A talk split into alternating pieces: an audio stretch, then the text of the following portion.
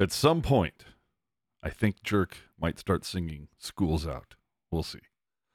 EK65 hits 100 points. We got a season epilogue for you. It's the final Pucknologist of the season. Last day of school, people.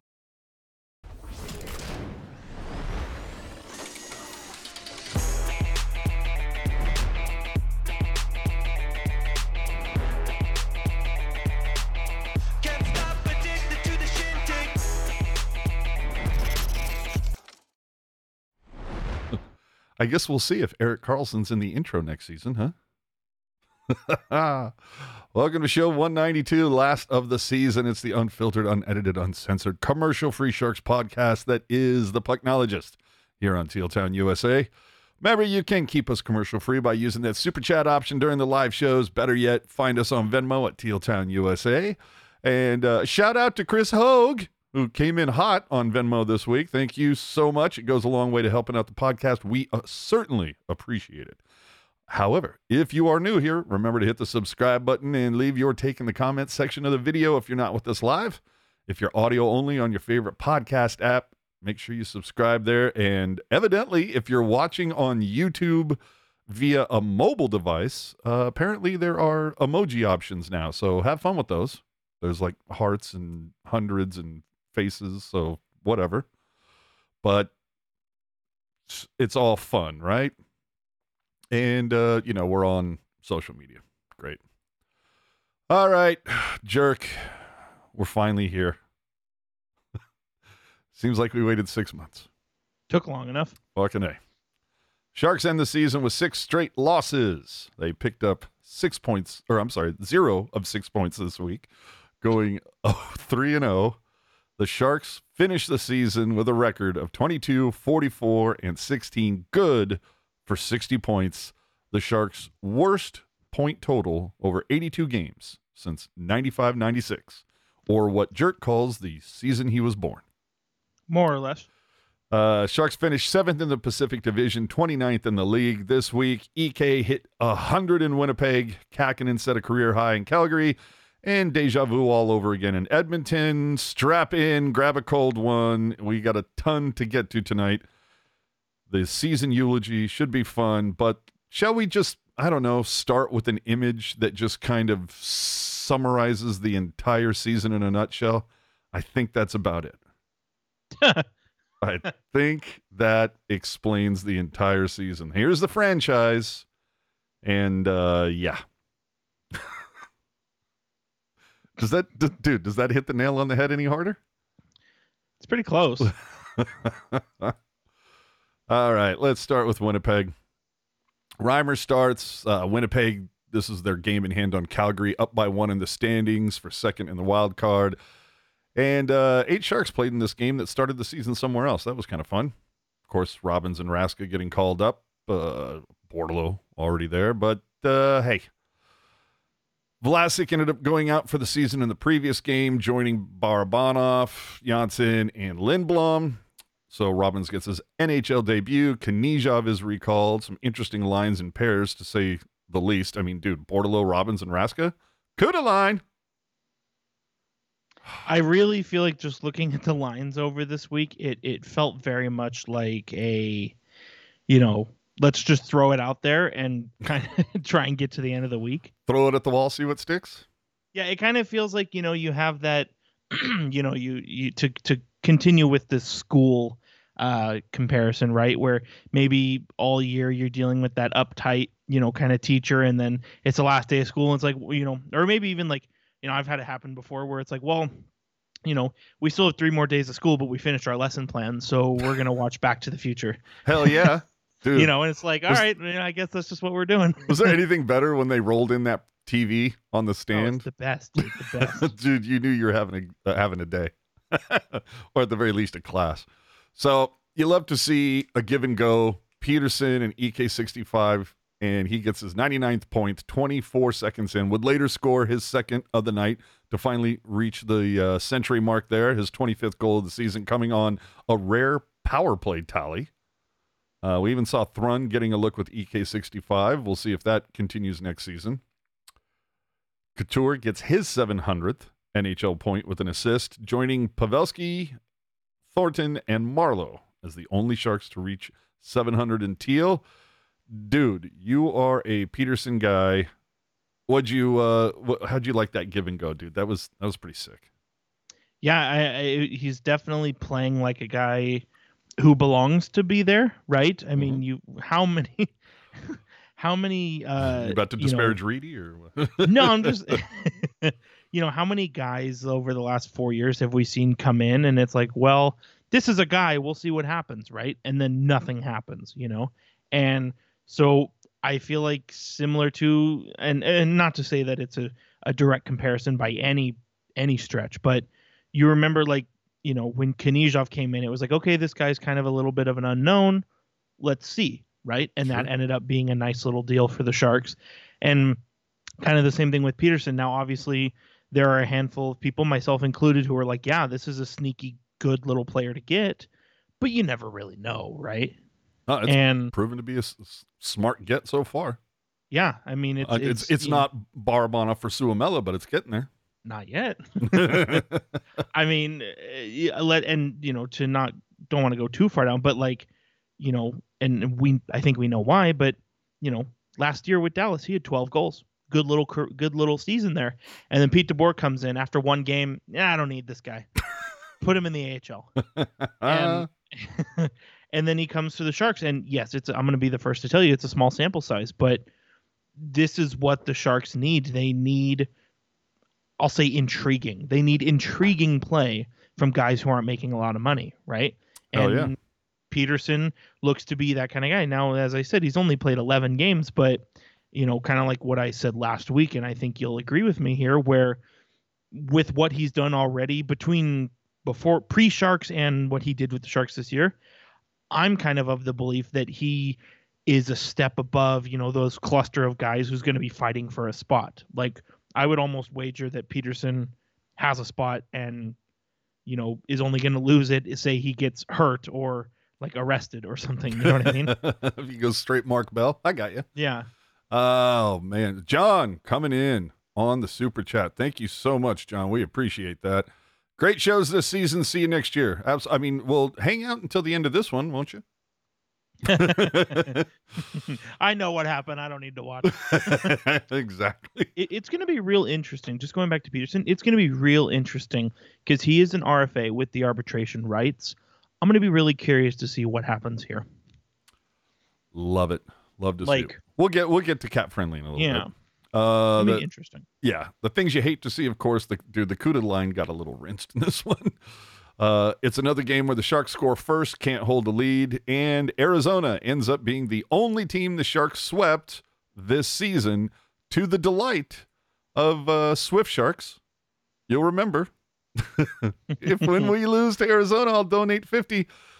And unfortunately, I They mean, he- lived.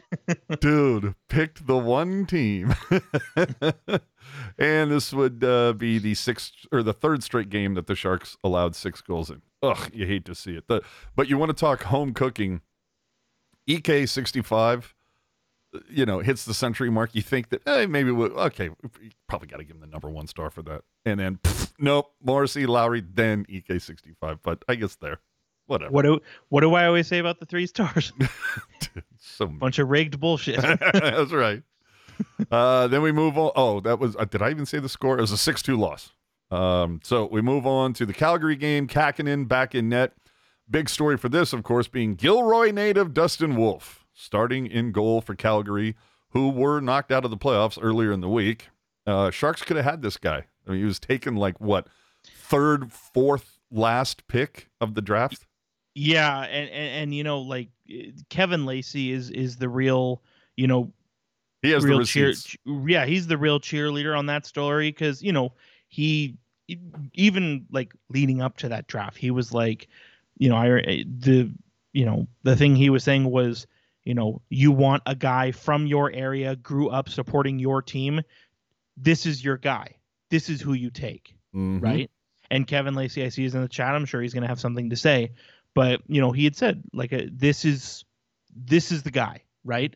And considering what we've seen, you know, in previous seventh rounds, like the Sharks could have very easily made that happen, you know? Mhm. and, and so it's just it's a question of you know like what did kevin lacey see that you know tim burke and doug wilson jr didn't see you know what i mean oh yeah. and and, and it or Nabby. I'm- right i mean you know guy was the you know uh you know ahl all-star mvp you know he's i you know mvp of the ahl this year i would say Dude. and you know looks like a home run pick for the flames and it's really unfortunate that it's not the sharks because i feel like you know they've swung moves very easily that were more difficult than drafting dustin wolf you know Dude. Well, and just to go off for a second, uh who who? Dude, does Calgary just fire everybody after this season?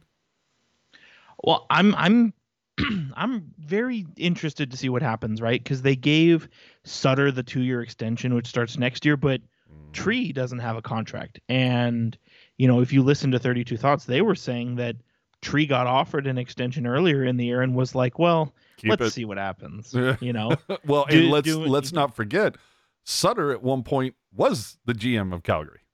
right. And so I I wonder I wonder what's gonna happen because you know you you see all the time, right? Like with the you know, with the Sharks with Mike Grier coming in, like you know, I, you could have a conversation about whether or not what Mike Grier has to deal with is the fault of Doug Wilson or because of Doug Wilson, whatever. But like, say Tree doesn't re-sign with the Flames and they bring in a new general manager, you know, that GM is going to get all the blame if it goes sideways, but none of the credit because it's going to be everybody's going to say, well, this is the team that Treliving put together, right? Mhm. And so I wonder with the, you know, the way their payroll is kind of set up for next year and two years from now, like I wonder if maybe he would want to like see his work through to the end, and then if it doesn't work out in two years, then you readjust. Yeah, I like that. Um, so for the Calgary game, uh, things you love to see. I mean, a D zone turnover. Simek finds Gregor speeding down, buries his own rebound, gives the Sharks a lead. Career getting or uh, Gregor getting his career high ninth goal. Love to see it. Thrun playing huge minutes. Cack with a career high 46 of 48 saved, and the Sharks only took one penalty, and it was like halfway through the third. So they were playing a more disciplined game. Do you like to see that? Because it's been far and few between when the Sharks drew more penalties than they take. But on the other on the other side, you hate to see that shots on goal differential. Ooh, and the Sharks get swept by Calgary. EK has an NHL leading 21st empty net goal allowed after failing to get the puck deep. It skews that that lovable plus minus that we all love so much. Uh, but tell me if you heard this before. Sharks scored first and lost. And then th- we talk about the bullshit of three stars. Zadorov, absolutely. Didn't didn't Chief have a hat trick in this? yeah, he had all uh, three of the Flames goals. There you go. And then Wolf, okay, fine. But Coronato, like I don't understand. Cack has a career high 46 of 48 save, doesn't get a star, and I'm assuming, oh, because it was Coronato's debut. I was gonna say that's the NHL debut bump. Yeah, F you. I, you know, the outcome of this game, I have to admit, was a little surprising just because you remember we talked about a week ago and I said, you know, I had said if the Flames, you know, they end up not making the playoffs, I could really see that be rattling for them. And I could see this be the game that the Sharks get their one win of the week. And obviously we saw what happened. And it, it- it's just you know I don't think you know as far as a consistent 100% all the way through game like this wasn't it for Calgary like there were definitely moments where I thought the Sharks were on top of them but for the most part the Flames really looked like they had it put together and I'm just like if you had done this when it mattered you would be in the playoffs you know Hell yeah. Oh, John, keeping me honest, I must have misspoke. So I think you meant to say Sharks scored first and lost in OT. Uh, wait, did they lose the game in overtime? against the Flames Yeah. No. No, that's okay. Maybe you misspoke, John.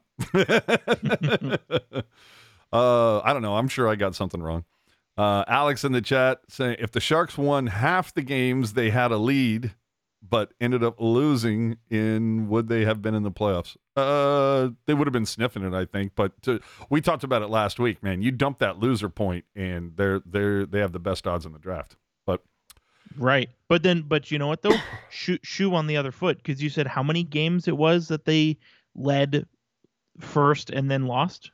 Um, I have it here. Scored. F- oh, had a lead total fifty-five, lost thirty-five. Right. So, and and I think we'd kind of made the point last week, right? Where say you win half of those games, say you win a third of those games, right? You you put 20 more points in the bank.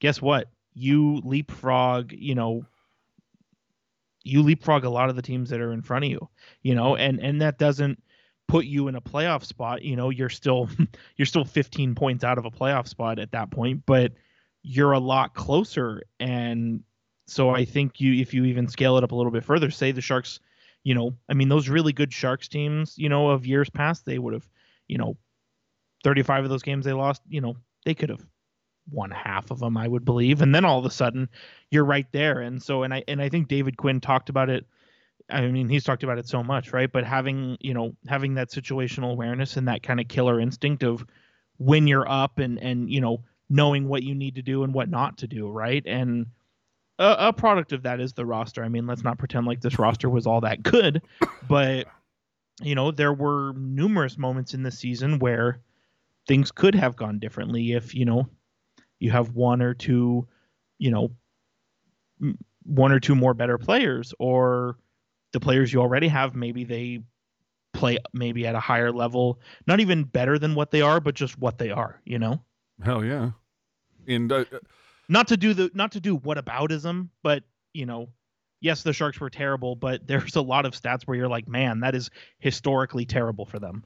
well, and I remember them mentioning it on the cast that the Flames had lost just an insane amount of games by a goal.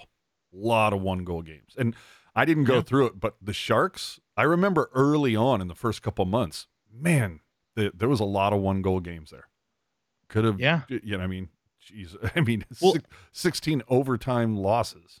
Well, and a- and and and a lot of games, you know, the the game against Tampa Bay comes to mind. There's one, uh, two games against Anaheim that come to mind Oh, where it might have the been Sharks- three. yeah, the Sharks were leading and then either either leading or tied and then gave up the tying or winning goal towards the very end of regulation, right? Well, and dude, that the um, you know what comes to mind for me is that clown show versus Colorado last week where we played the clip uh, of, the, of that shit show in overtime. right. Oof.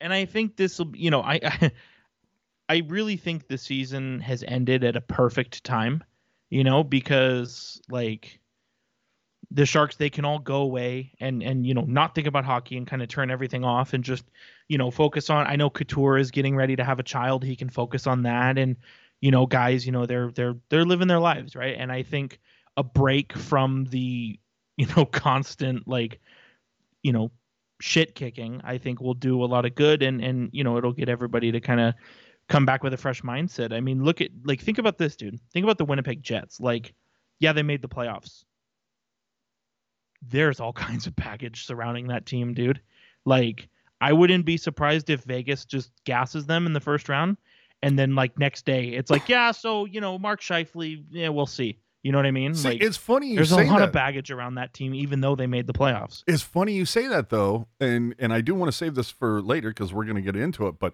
I've seen a lot of people having Winnipeg as their upset in the first round. Oh boy. I mean, Let let's let's save it for later. yeah, that's a that's a thought. Yeah. Something to chew on for now. Uh, we finally get to the last game of the season. Yay! last game of the season. Thank you. Uh, Reimer getting the start despite Kähkönen setting a career high, but it was a game the night before, so I get it. Uh, and this was a must win for Edmonton if they had any hope of winning the Pacific. Uh, VGK was two points ahead and playing in Seattle, but VGK unfortunately wiped Seattle in two straight. That kind of sucked. I was rooting for Edmonton to take it. But anyway, 5 2 loss for the Sharks. And uh, of course, it wouldn't be a San Jose game if they didn't give up a shorthanded goal in the last one of the season. Odd line changes from the previous game. But uh, anyway, McD has a 17 game point streak against San Jose. And of course, he uh, extended that.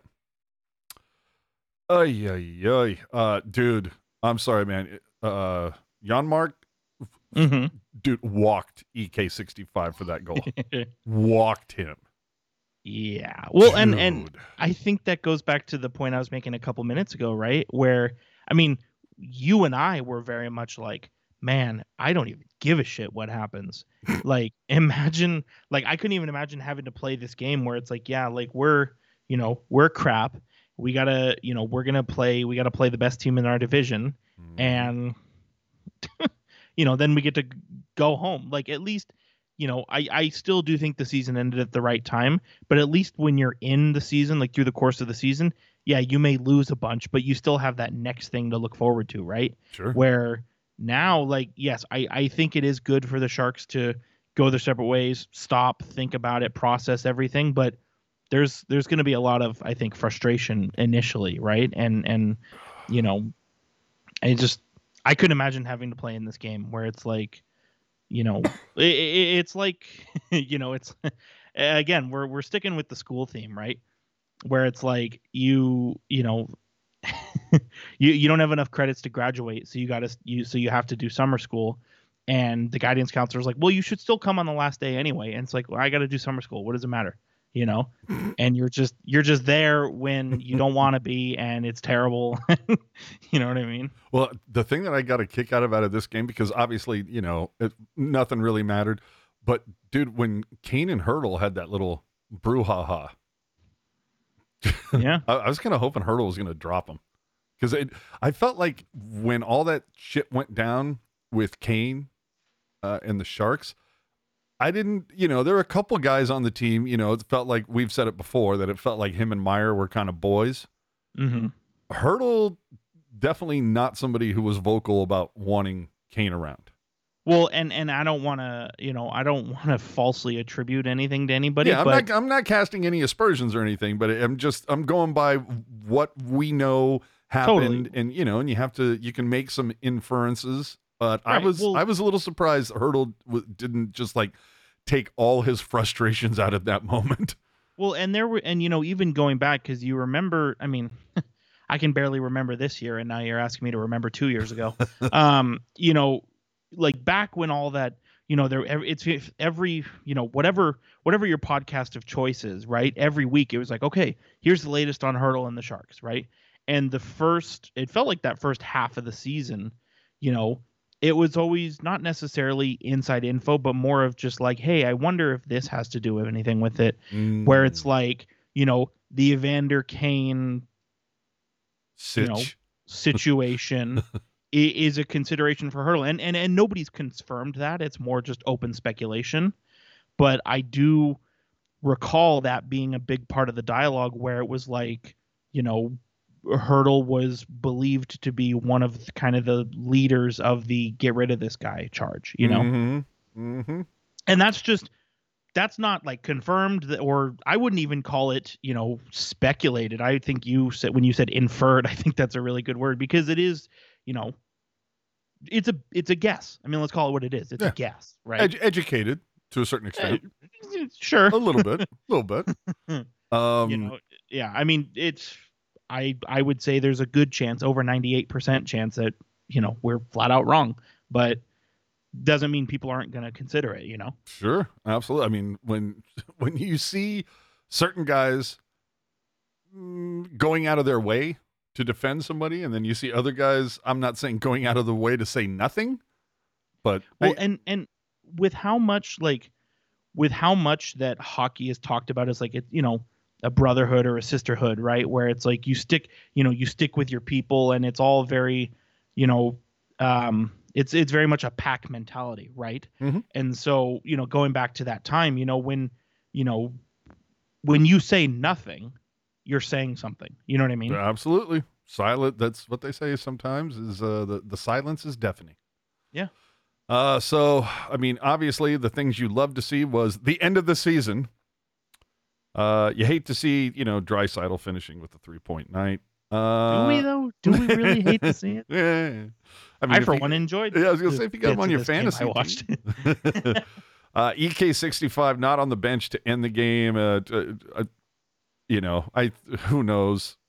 you know, I, I'm not going to speculate, but I mean, it could have been like, uh, you know, I uh, took a funny hit, or if he's just like, ah, fuck this, just let me get an, e- uh, you know, an early pack.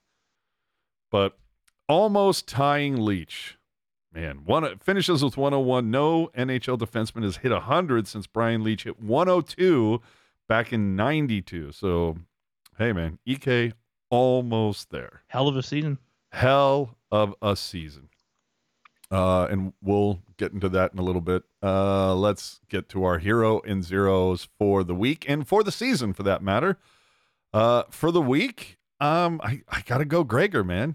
I mean, Mhm. six goals, nine games played. Dude was uh, bringing the speed. And was he? I'm trying to remember. Oh no, it was Tristen Robins. Um, I was I was going. Wait a minute. I remember hearing about like some family followed them, saw every single game this week. That was the Robbins family, not Gregor. But either way, uh, Gregor, dude, six goals, nine games played. Definitely the confidence sim- seemed to. Uh, I don't know. That's the thing that makes me nervous with Gregor is that the the confidence seems to build when there's nothing to play for. Right. you know what I mean? But uh, he's my hero for the week. Who you got? Not bad. Well, similar similar to previous weeks in this season, it, it's really hard to to to pick, you know. Mhm. And um, you know, I think the one person, and again, I think we're both in agreement that Say it. you know.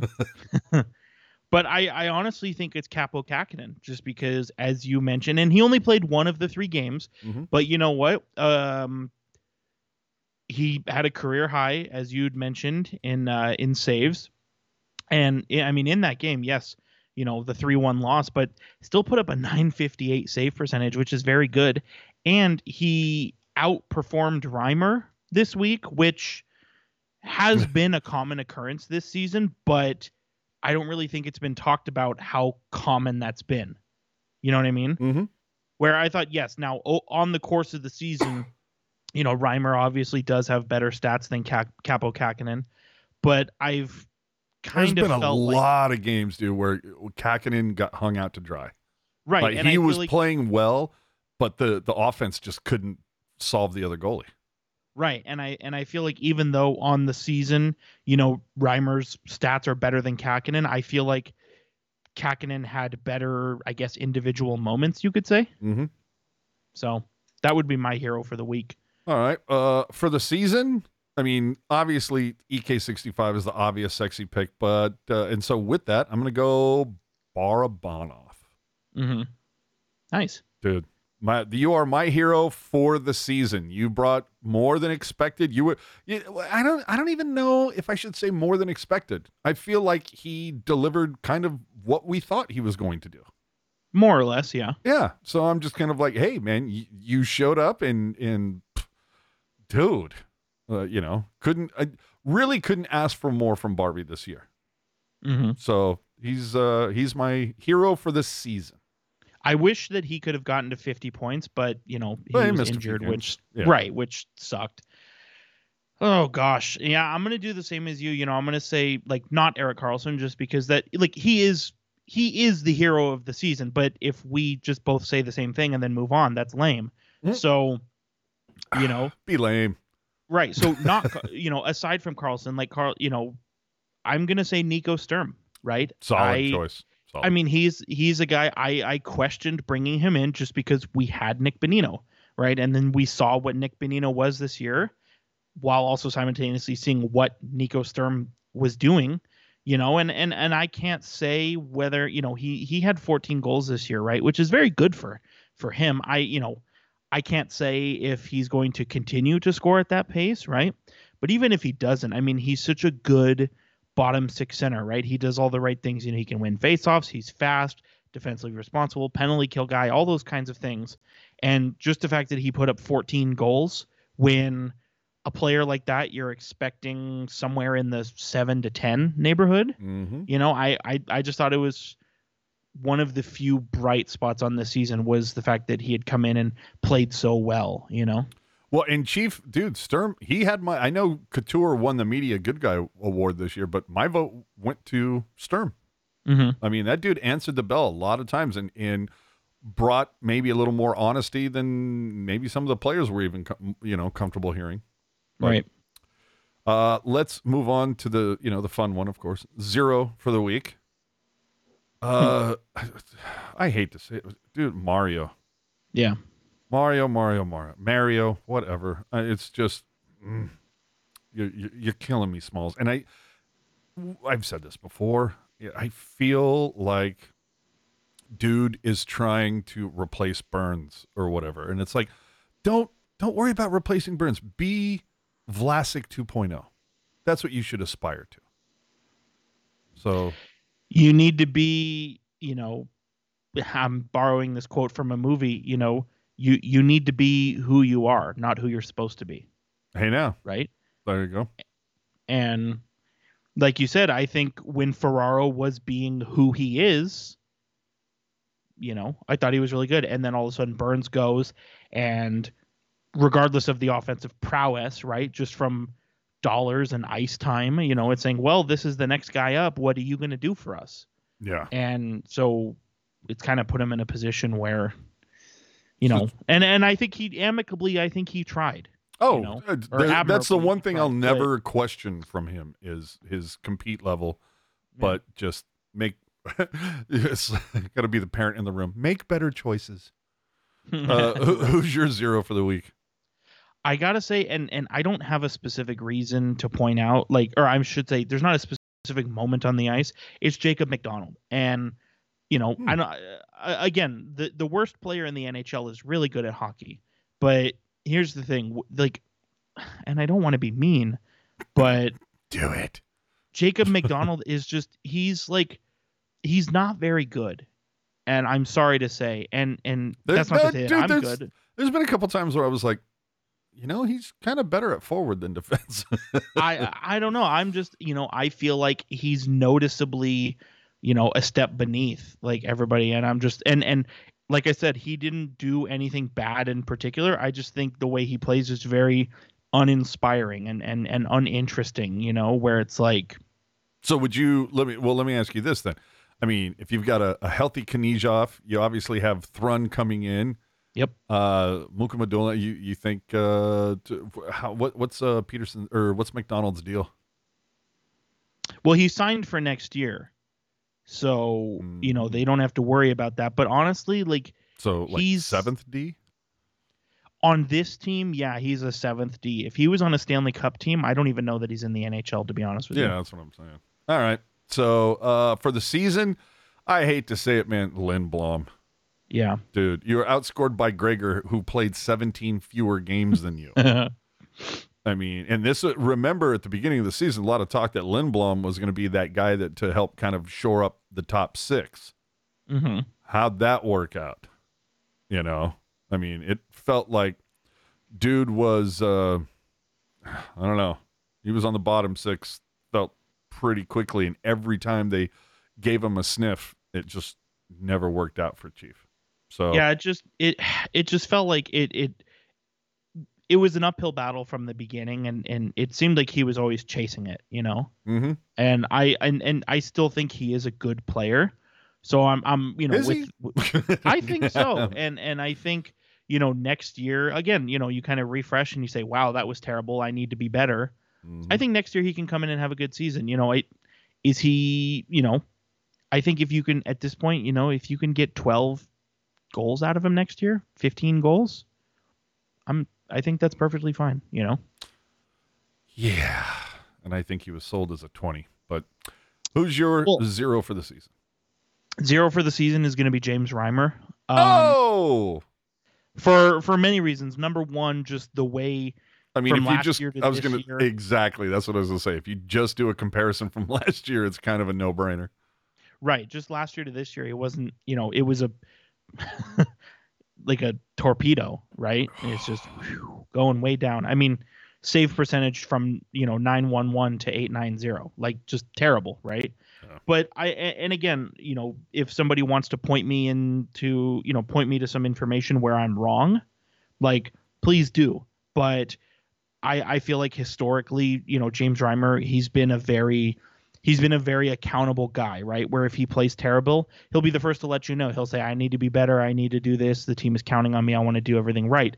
And it felt to me, despite the fact that he had some real doozies this year. I mean, he was terrible. Let's just call it what it is. Yeah. And from my observations, it didn't seem like there was any accountability on like, well, yeah, you know, my my five hole is brutal, or you know, my glove hand sucks. You know, it was just like, ah, well, Dude, the five hole know, was brutal this year. you know, and, and again, I don't, you know, if somebody wants to point me to evidence that says I'm wrong, then please do. But just from my observation, it didn't feel like there was a whole lot of accountability there on how terrible he was playing. Yeah, and and I think you could you could make an argument for zero of the season being Ferraro as well.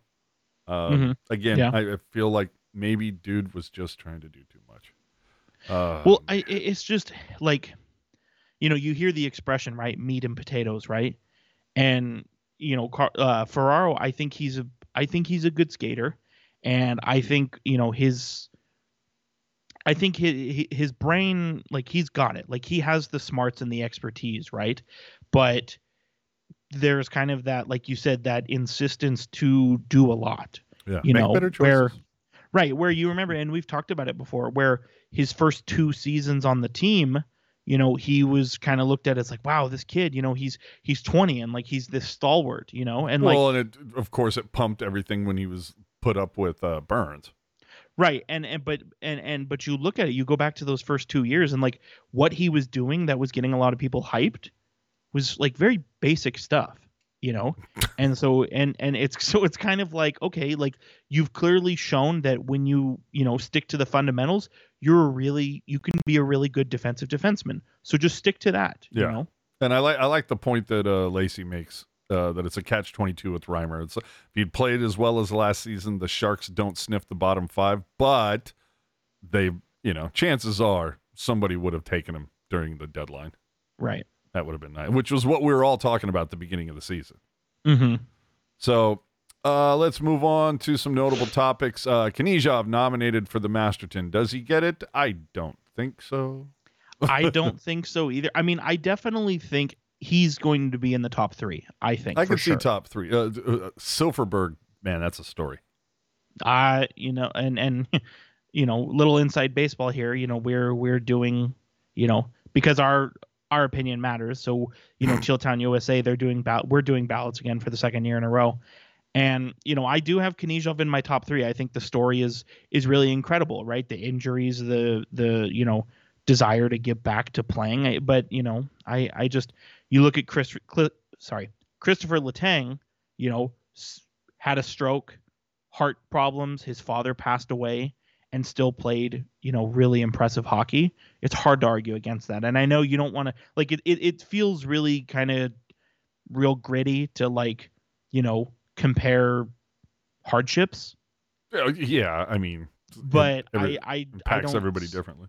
Right. But I don't you know, I don't see how it's not Kris Letang just based on the turmoil that he's gone through this year. All right.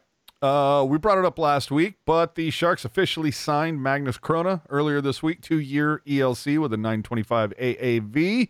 Mm-hmm. As of now, Chrona and uh, Kähkönen, only goalies the Sharks have signed for next season. Reimer and Dell are both pending UFA, and uh, Mäkiniemi and Mann are both pending RFA.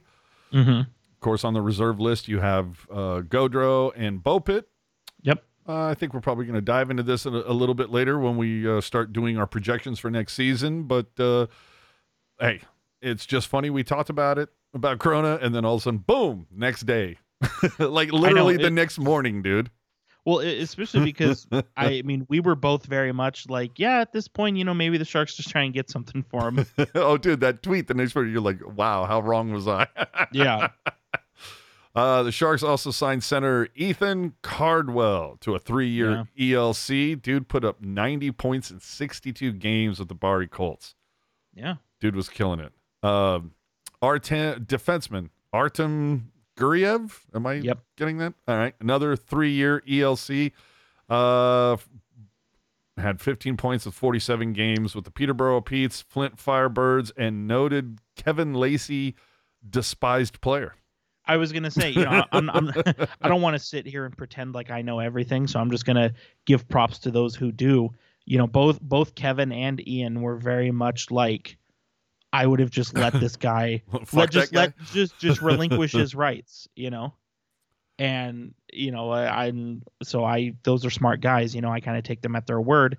And you know, I I understand. You know, we talked about it I think two weeks ago where, you know, Mike Grier is accumulating all of these defensive prospects, and and I understand that. But you know, the point that Ian made was like this. You know, this is not a you know can't miss prospect. Yeah. Like you, the shark, you know, the Sharks would be better off to save the money and just not sign him. Feel you on that. Uh, More or less the vibe that I got. Bozosaurus coming in with the donation. Shout out. Thank you so much. Love you guys and what you do. See you next season. Absolutely. Absolutely. Ricky, uh, I'm here for the next season's roster segment. All right. Well, we're going to get there. We'll get there. We're not there yet. We're going to get there. Uh, another announcement this week. Oh my gosh. This seems so silly. Although I did like the meme that went around. But uh, the announcement being San Jose's downtown arena will continue to remain SAP Center. Uh, remember, this is the fourth name they're on after San Jose Arena, Compaq Center, HP Pavilion, now SAP Center. It's going to be SAP Center for at least the next five years through 2028. Uh, they announced formally last Monday. The Sharks signed a 10 year lease extension with the city of San Jose, which owns the building, back in 2015.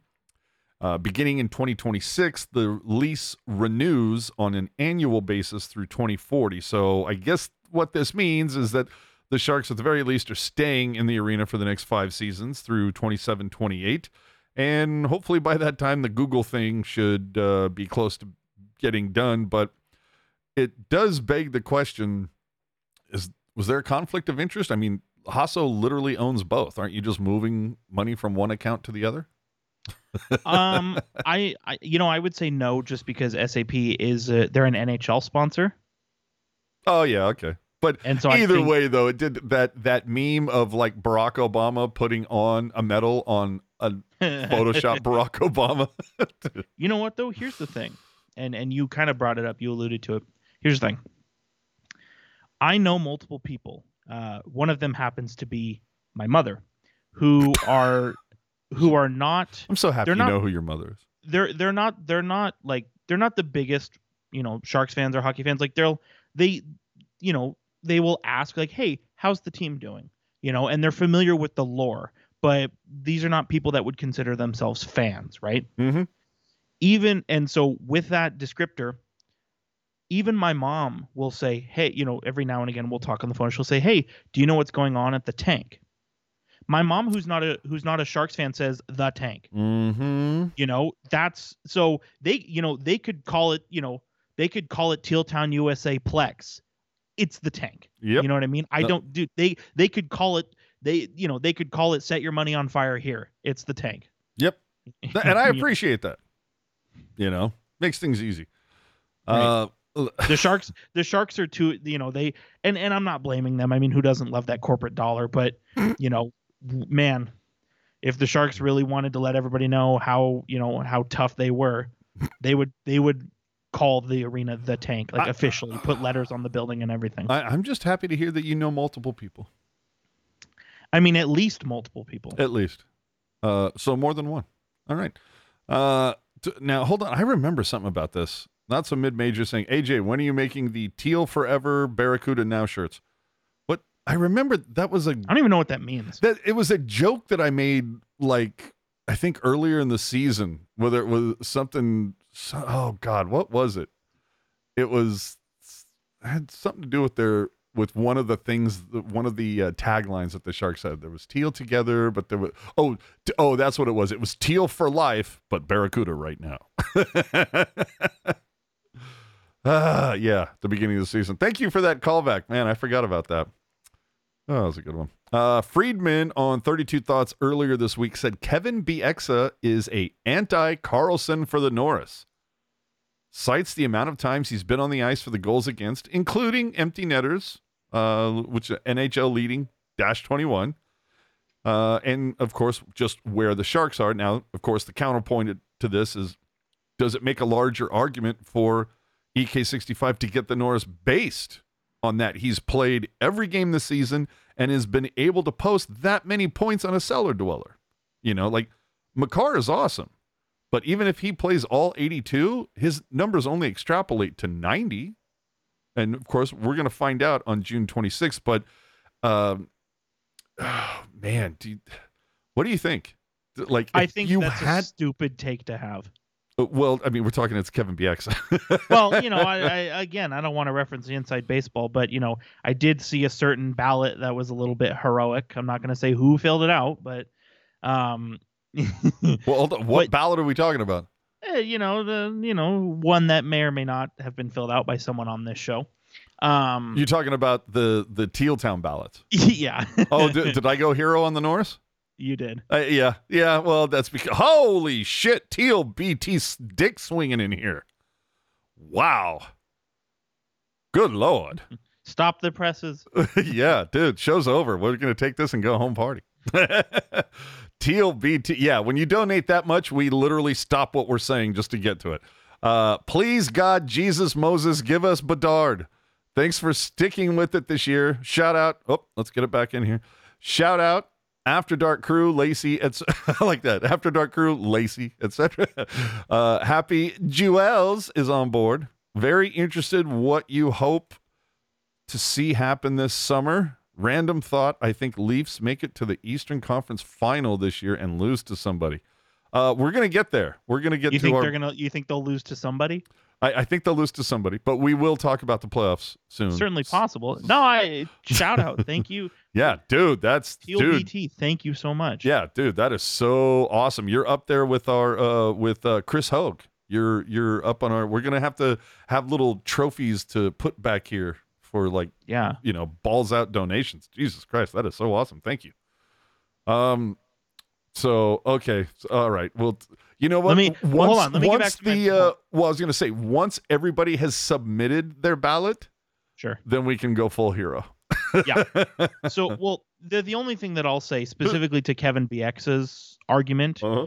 was, you know, I mean, and and it's been talked about so much. Like, I don't understand how how so- and not you, but just generally speaking, I don't understand how I don't understand how you can point out, you know, the fact that a defenseman scoring 100 points in a season is historical. Only six player, six defensemen in the history of the NHL have done it, and then follow it up by saying, "But not the best defenseman of the year."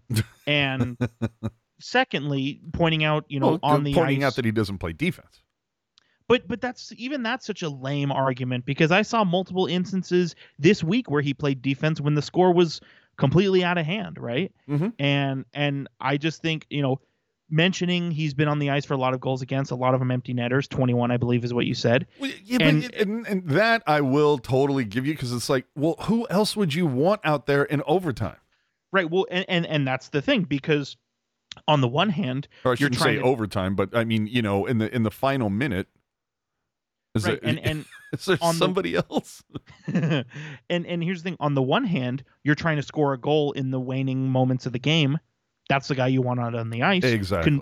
conversely your goalie is pulled who do you want you know out there to help you try and lock things down on that end of the ice Yeah. same guy yeah. you know and and there's so much more like minutes played the fact that the d core beyond the sharks is or i'm sorry beyond Erik Karlsson is brutal Well, dude, Right? dude, if you take all the points from the other defensemen and put them all together, I mean, I'm sure you can do quick math, but I'm just gonna like ball, uh, you know, I'm gonna eyeball this and go. Erik Karlsson probably has more or has. If you took every other defenseman and what they've scored, he probably has more points. If you take those other defensemen and combine them and times them by five, he well prob- he- here let me butter your toast here really quick hey, now I love that. Did you know? And and you're obviously a smart guy, so you probably know about Connor McDavid. Did you did you know that this season Erik Karlsson has more even strength points than Connor McDavid? It's so filthy. So I I and again I look at that and I'm like, you know, it, it- don't I, get I me wrong, feel- dude. I feel like we've been triggered by Bieksa, and should probably move on. No, but don't don't get me wrong. There's a there's a lot of there's a lot of negative things you can say about Erik Karlsson that I think are completely fair to say, hundred percent. That's But- just not one of them. Right, but when when like again, it goes back to that whole conversation of moving the goalposts, right? Where I I've seen people who will say, "Well, when he has a Norris Trophy season, then I'll give him his cookie." And it's like now we've had he's had the Norris Trophy season. Well, you know, he's he's minus 30 or whatever, and it's like, okay. So, why don't you just say you don't like the guy? Then at least we'll know that your word means something, right? Sure. No. And and and that's I- what I I, give you seen. credit for no, no, no, not at all. I, I think it's a complete opposite. I think you get a lot of credit because you don't bullshit people. You're just straight up. You say, you know what, not the biggest fan, but I want to be proven wrong. oh, absolutely. You know, you're not one of these cowards on Twitter who's like, yeah, 100 points is cool, but uh, you know, No, this Uh, year totally proved me wrong, and we talked about it at the beginning. Uh, hell, we we might have talked about this a couple years ago. Didn't I say something about like if he doesn't fight for the Norris in at least half of that contract, it's kind of you know not Yeah. the best. Well, and and you did also you did also uh, make a point as well, right? Where it's like, I think we were, it was two years. I think it was two years ago, Two? and you said you you had said at what point does um you know at what point can you fairly grade the Erik Karlsson contract? And I said I think you probably have to wait till halfway through. Yeah. And Here- guess what? The end of the season is halfway through. You also said do you agree that he should be in the Norris conversation at some point during this contract? I said, yes, absolutely. And here we are. Now, Oh. 2024, 25, 26, 27, who the hell knows? He could go back to Erik Karlsson of three years ago. And and that's another conversation. But, you know, like I want, I'm, dude, I'm dying to see him do this back to back. I just man, I, and, and and again, I hate to do, you know, I hate whataboutism. I hate it so much, right? Mhm. But like, imagine if the Sharks had moved on from Brent Burns like a year or two earlier. You know? Oh, yeah, a little bit of a kick in the dick. But see, that's the other thing that I'm going to be interested to see under the Mike Grier model is because I mean, look, I might be wrong, Mm-hmm. but we've talked about this before that it does it it felt like a few times Doug Wilson just fell too in love with players. Should have gotten rid of Yep. Thornton early. You know, maybe should have gotten rid of Marleau a little earlier. You know, I Totally. and and yet then then the one guy that I wanted him to keep Pavelski. Nope, fuck that guy. oh, Well, and and it's just I think you make a really good point talking about you know falling in love with the players, right? And you know, I, I I'm not gonna say that like I'm not gonna stand here and say, oh my god, how could you fall in love with a player? Like I completely understand it, right? Mhm. But they always say hockey is a business and it can be very cruel, and like, you know, you you got to stick to that, right? yeah, I like John's comment. I think some of those EK65 turnovers late in the season might be Bedard related. hey, you know what? Couldn't you look at it that way too? Like, hey, he's you know he's he, yeah. he's kind of working on the inside. You know, he's uh, Inside it's an inside job. You know, I Uh, I think the real you know I think the real kind of thing to take a take a look at here as well, and we've talked about it so much before, but you know. You you say okay, Brent Burns is no longer on the team. Well, what does that really mean, right? And It means he doesn't you know- play for the Sharks anymore. right and and you know we and you know we saw a lot of times right where Erik Karlsson you know on a two minute power play Erik Karlsson played all two minutes which i'm perfectly okay with I, I'm The- okay with it, you know, d- situationally, but there's definitely been a few times where, in I can't remember if it was in the Winnipeg game or the uh, Calgary game or the Edmonton game this week, but there was one time where, like, you know, there there was it was he had been out there for almost two minutes, and then a play Mhm. comes up high to him, and dude just blows right by him because he's gassed. sure So yeah, the situation has to dictate. but i just think you know and, and i think that's a that's a solid point to make but i also think there's something that's not really talked about a whole lot despite despite what has been talked about you know previously but Erik Karlsson's uh shorthanded minutes per game way down I was going to say, remember a couple seasons ago, he was saying You know, I, I think I'm a good PKer. You guys might not see it or whatever, but you know, I, but and that was definitely something I noticed from Quinn, where he was like, "No, no, no, you're not going to be playing any PK because we're going to be too busy burning you out on the power play." So Right. just And- yeah, and- staple your ass to the bench. Yeah, and I'm man, I wish it was you know, I wish that it was it was easy to find this information, but like you know, it, it, it's noticeable. Like it's to the, you know, it, it's he's playing the same amount of uh, of time, you know, more or less, right? Where I think last year to this year his ice time per game, you know, is only up maybe it's only up 2 minutes, right? But you know, despite only being up 2 minutes, you know, he's probably played more than 2 minutes more of power play time this year because of how much shorthand time they've taken away, you know. Well, and we'll see if if Chief is still around here next season. Mhm. I would imagine, uh, you know, I would hope that the team is going to be a little bit better next year. But one of the things, of course, I, I would like to see them focus on is drawing more than they uh, than they have to kill.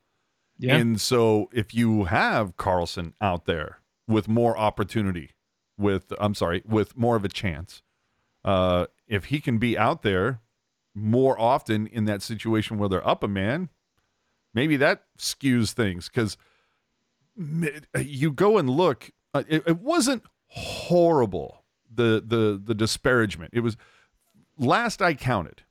The Sharks had 213 power plays. They killed 232 times. So it's you know it's it's we're talking a difference of only 19. But Mhm. imagine 19 games where Karlsson is maybe the difference on a power play. You know, if you flip those numbers. Well, and, and and so I found the information, and I'll just run through it really quick. Well, you got here. their numbers. So the four four seasons before this one that we're that we're breaking down, right? Minute minutes on the penalty kill. Okay, you with me? sure.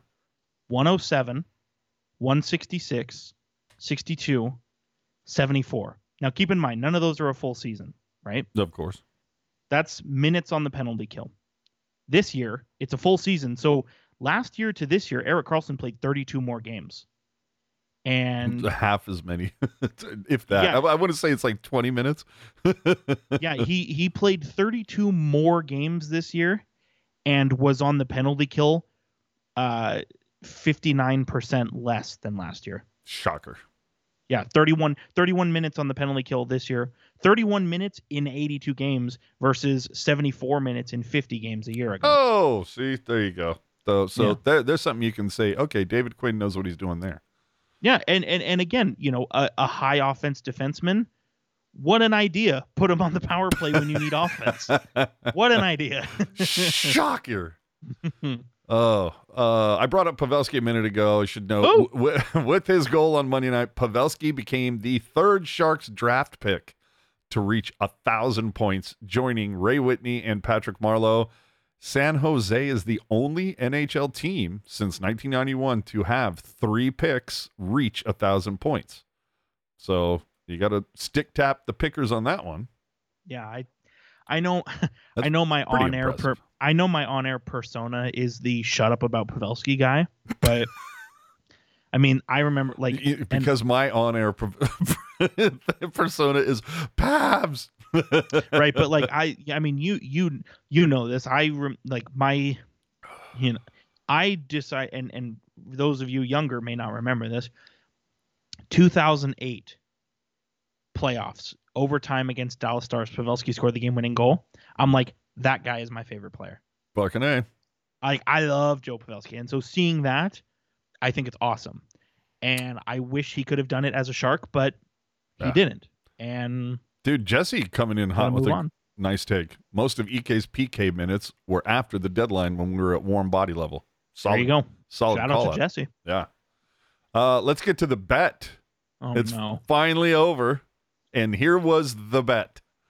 The so Jerk won. We had a couple bets this year. Jerk won the first one where it was uh well they had to win you know so many games between the the oh they had to win at least three games between the seventh and twenty fifth of February, which they did. So uh, based on that, had to hand out Jerk a crispy fiver.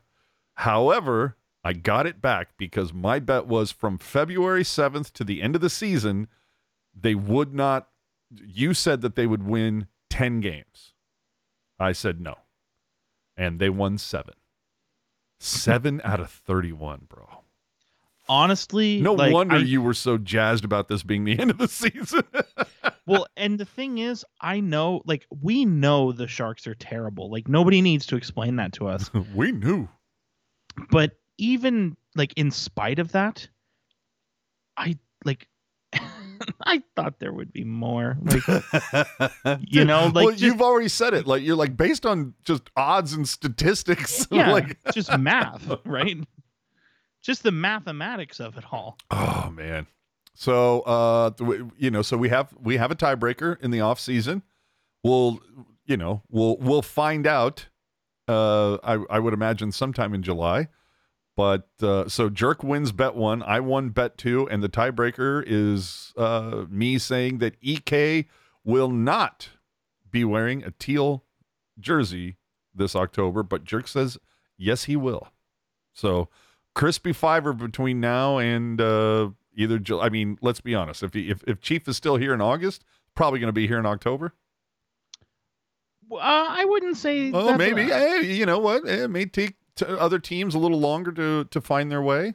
Who knows? well, It- because well, hell, be- when did the when did the Sharks get Ek? Didn't they get him like a week before camp or like during Yeah. camp? yeah, it was literally yeah. It, I think it was on media day Yeah. See, so there you there go. was- because you remember.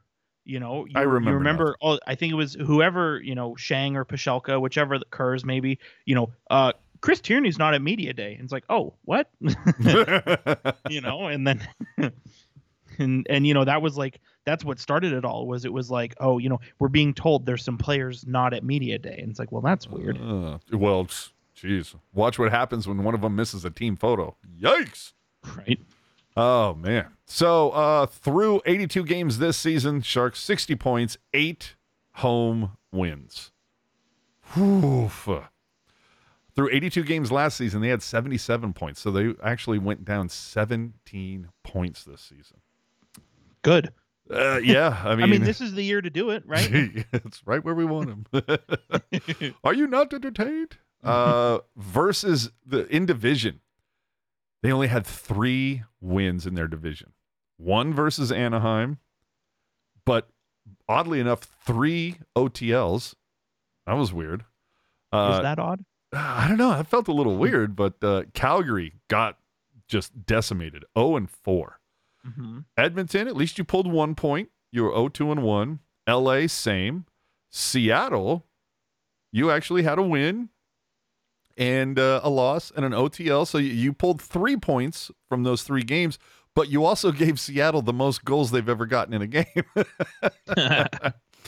and uh, Vancouver, oof, 0 3 and 1. Couldn't solve them. And then, bizarrely enough, the Pacific Division winning Vegas Golden Knights, you went 2 and 2.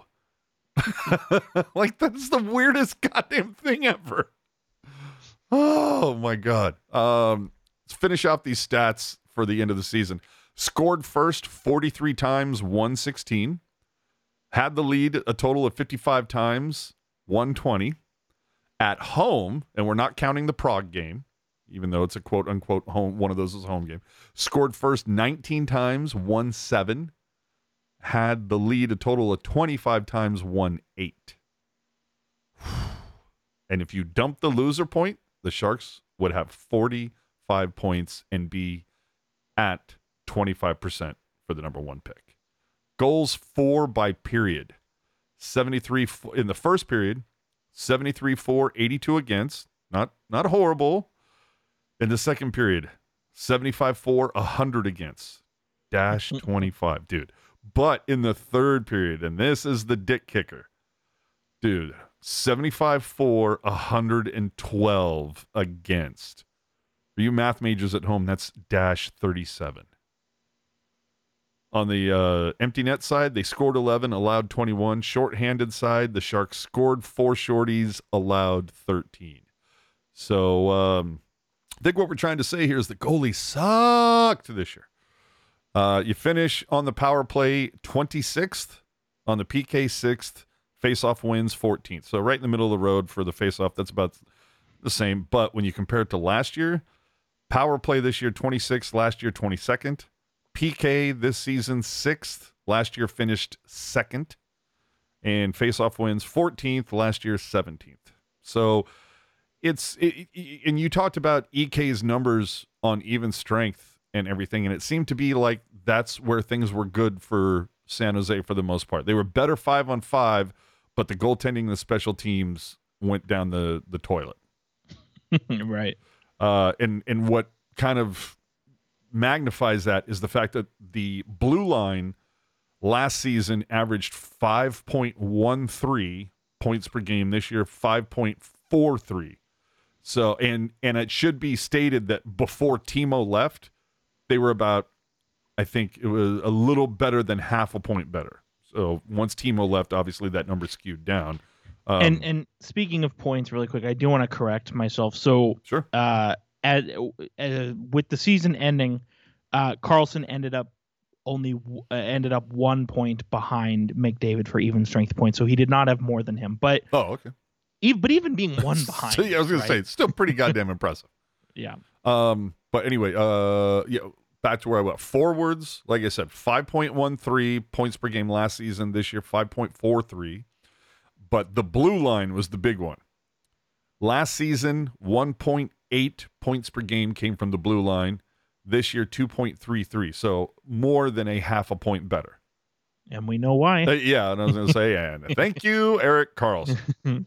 I mean, if I'd be curious to know, like, uh, you know, because Karlsson had 101 this year. If you did the math on this year with his point total from last year, I'd be curious to know what that would end up being. You know, Oh man, be interesting. Uh, Reimer, his last five, he went two, three, and a O with a eight fifty seven and a four thirty three.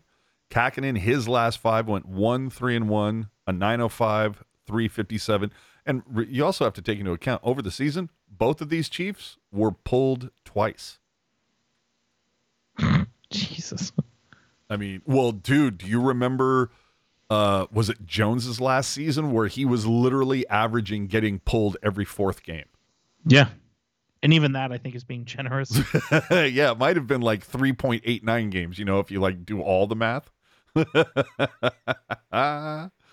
oh my lord, that's that's So- that's some suckage. But on want, the speaking of suckage, really quick, I did the math, and if if Erik Karlsson this year scored as many points as he did last year, the points from the blue line would be 1.52 points per game, which is less than last year. Jesus.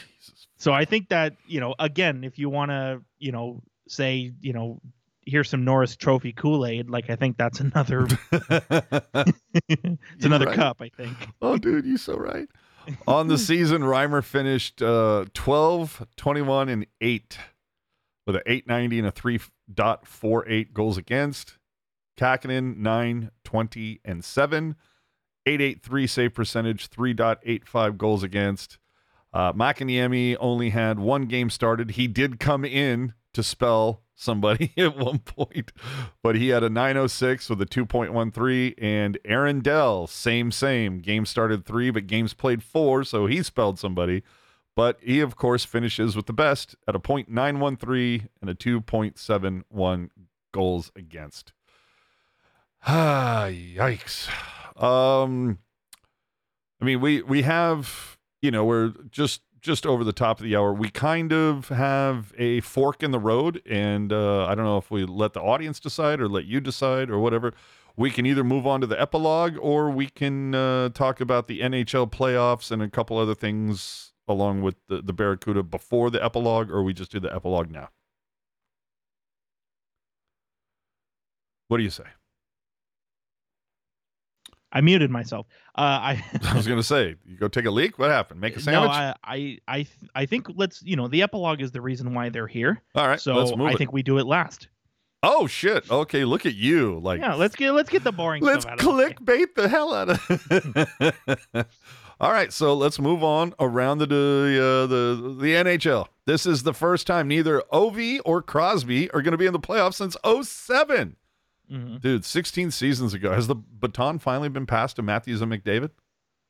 Uh, I would say no We're not there yet, because well because Ovechkin's chasing the record, right? And surely. Washington and Washington, you know, is retooling uh, on the fly, which I mean, you know, survey says it looks good for them so far. I would think going into next year, and then I mean Crosby is Crosby, right? And and and whether they like it or not, you know, Pittsburgh, they're married to those big three there, Crosby, Malkin, Letang.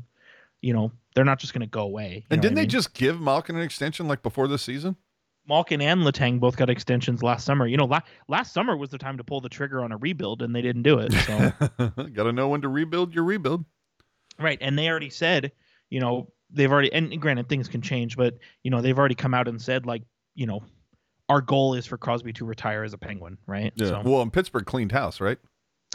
Yeah, fi- fired the president of hockey ops, fired the GM, fired the AGM. Here's the real curious thing, okay? And you, you know how it is with the, you know, the organizational hierarchy of a hockey team. You're obviously familiar. Mm-hmm. the the coach mike sullivan the head coach is on the search committee for the new gm have you ever heard of a scenario where you have a say in who your boss is Yeah, that's no. It's it, and and and you know mike sullivan he just got an extension and he's obviously very revered in that market but it is interesting that like you're you're you're having a hand in picking your boss That's yeah, that's a little odd. Uh, i think that just speaks to the cachet he has uh, oh, whoa, I know words. Uh, hey whoa Anaheim fired Dallas Eakins. Uh, I think you know he had a really good run there, and it's too bad things didn't turn out for him because you remember he got promoted from uh, what, San Diego. san diego and- yeah he put up he had some real good seasons there Yeah, had some very good seasons, but it's like, do you think his his like luck kind of ran out because you know when he came in, he knew everything that he had in the Yeah. system and who to call up, and you know, and so it was kind of like he knew how to like count cards, and then right you know, and then a, a few seasons go by, and all of a sudden he doesn't know like the freshman down below, and all of a sudden it's like, oh shit, Well, and and I think, you know, it's important to note as well here that you know he wasn't fired. Uh, you know, his his contract expired and and it wasn't renewed, right? And Yeah. so, I I kind of feel like this is a situation, rightly or wrongly, Anaheim thinks that okay, this is our time to like step up and try and be good. We're gonna get our real coach now. oh. Well, and that's not to that's not to say anything about Dallas Eakins because to your point, you know, again, uh, similar to, similar to Mike Sullivan in Pittsburgh, very revered within that organization, had some good seasons with the San Diego Gulls, right? I mean, Mhm. you know, we remember 2017, the Gulls and the Barracuda had many a bloodbath against each other. Um, but you know, and and I think you know, not to put the cart before the horse, but I do wonder when the Sharks' eventual turnaround begins. I wonder if the same kind of thing is going to happen. You know, Mhm. there's a certain Ryan Warsofsky just kind of sitting in the wings. yeah, sit waiting in his makeup chair. You know, So so it's kind of like Bugner with the boy, you know. right. Oh man. Uh the NHL announced the Global Series will make its way down under this September. I'm sure much to the delight of Like a Tiger. Well, so he was saying that I guess, uh, which if you're not in the Discord server, you really should be.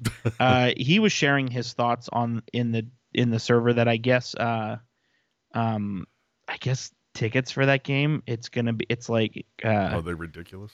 like 500 Oh, Australia 500 Australian, which is about it's about 330 in US dollars. And he and he said he was like, I'm not paying five hundred dollars Australian to go see the fucking Coyotes. Yeah. So I feel like this like, will be the, good the- point. Yeah, no, I feel like this will be the first time the Coyotes will be the home team in a sold out full size arena since the Bush administration. right, well, Like, it's and, been and, a you know, minute.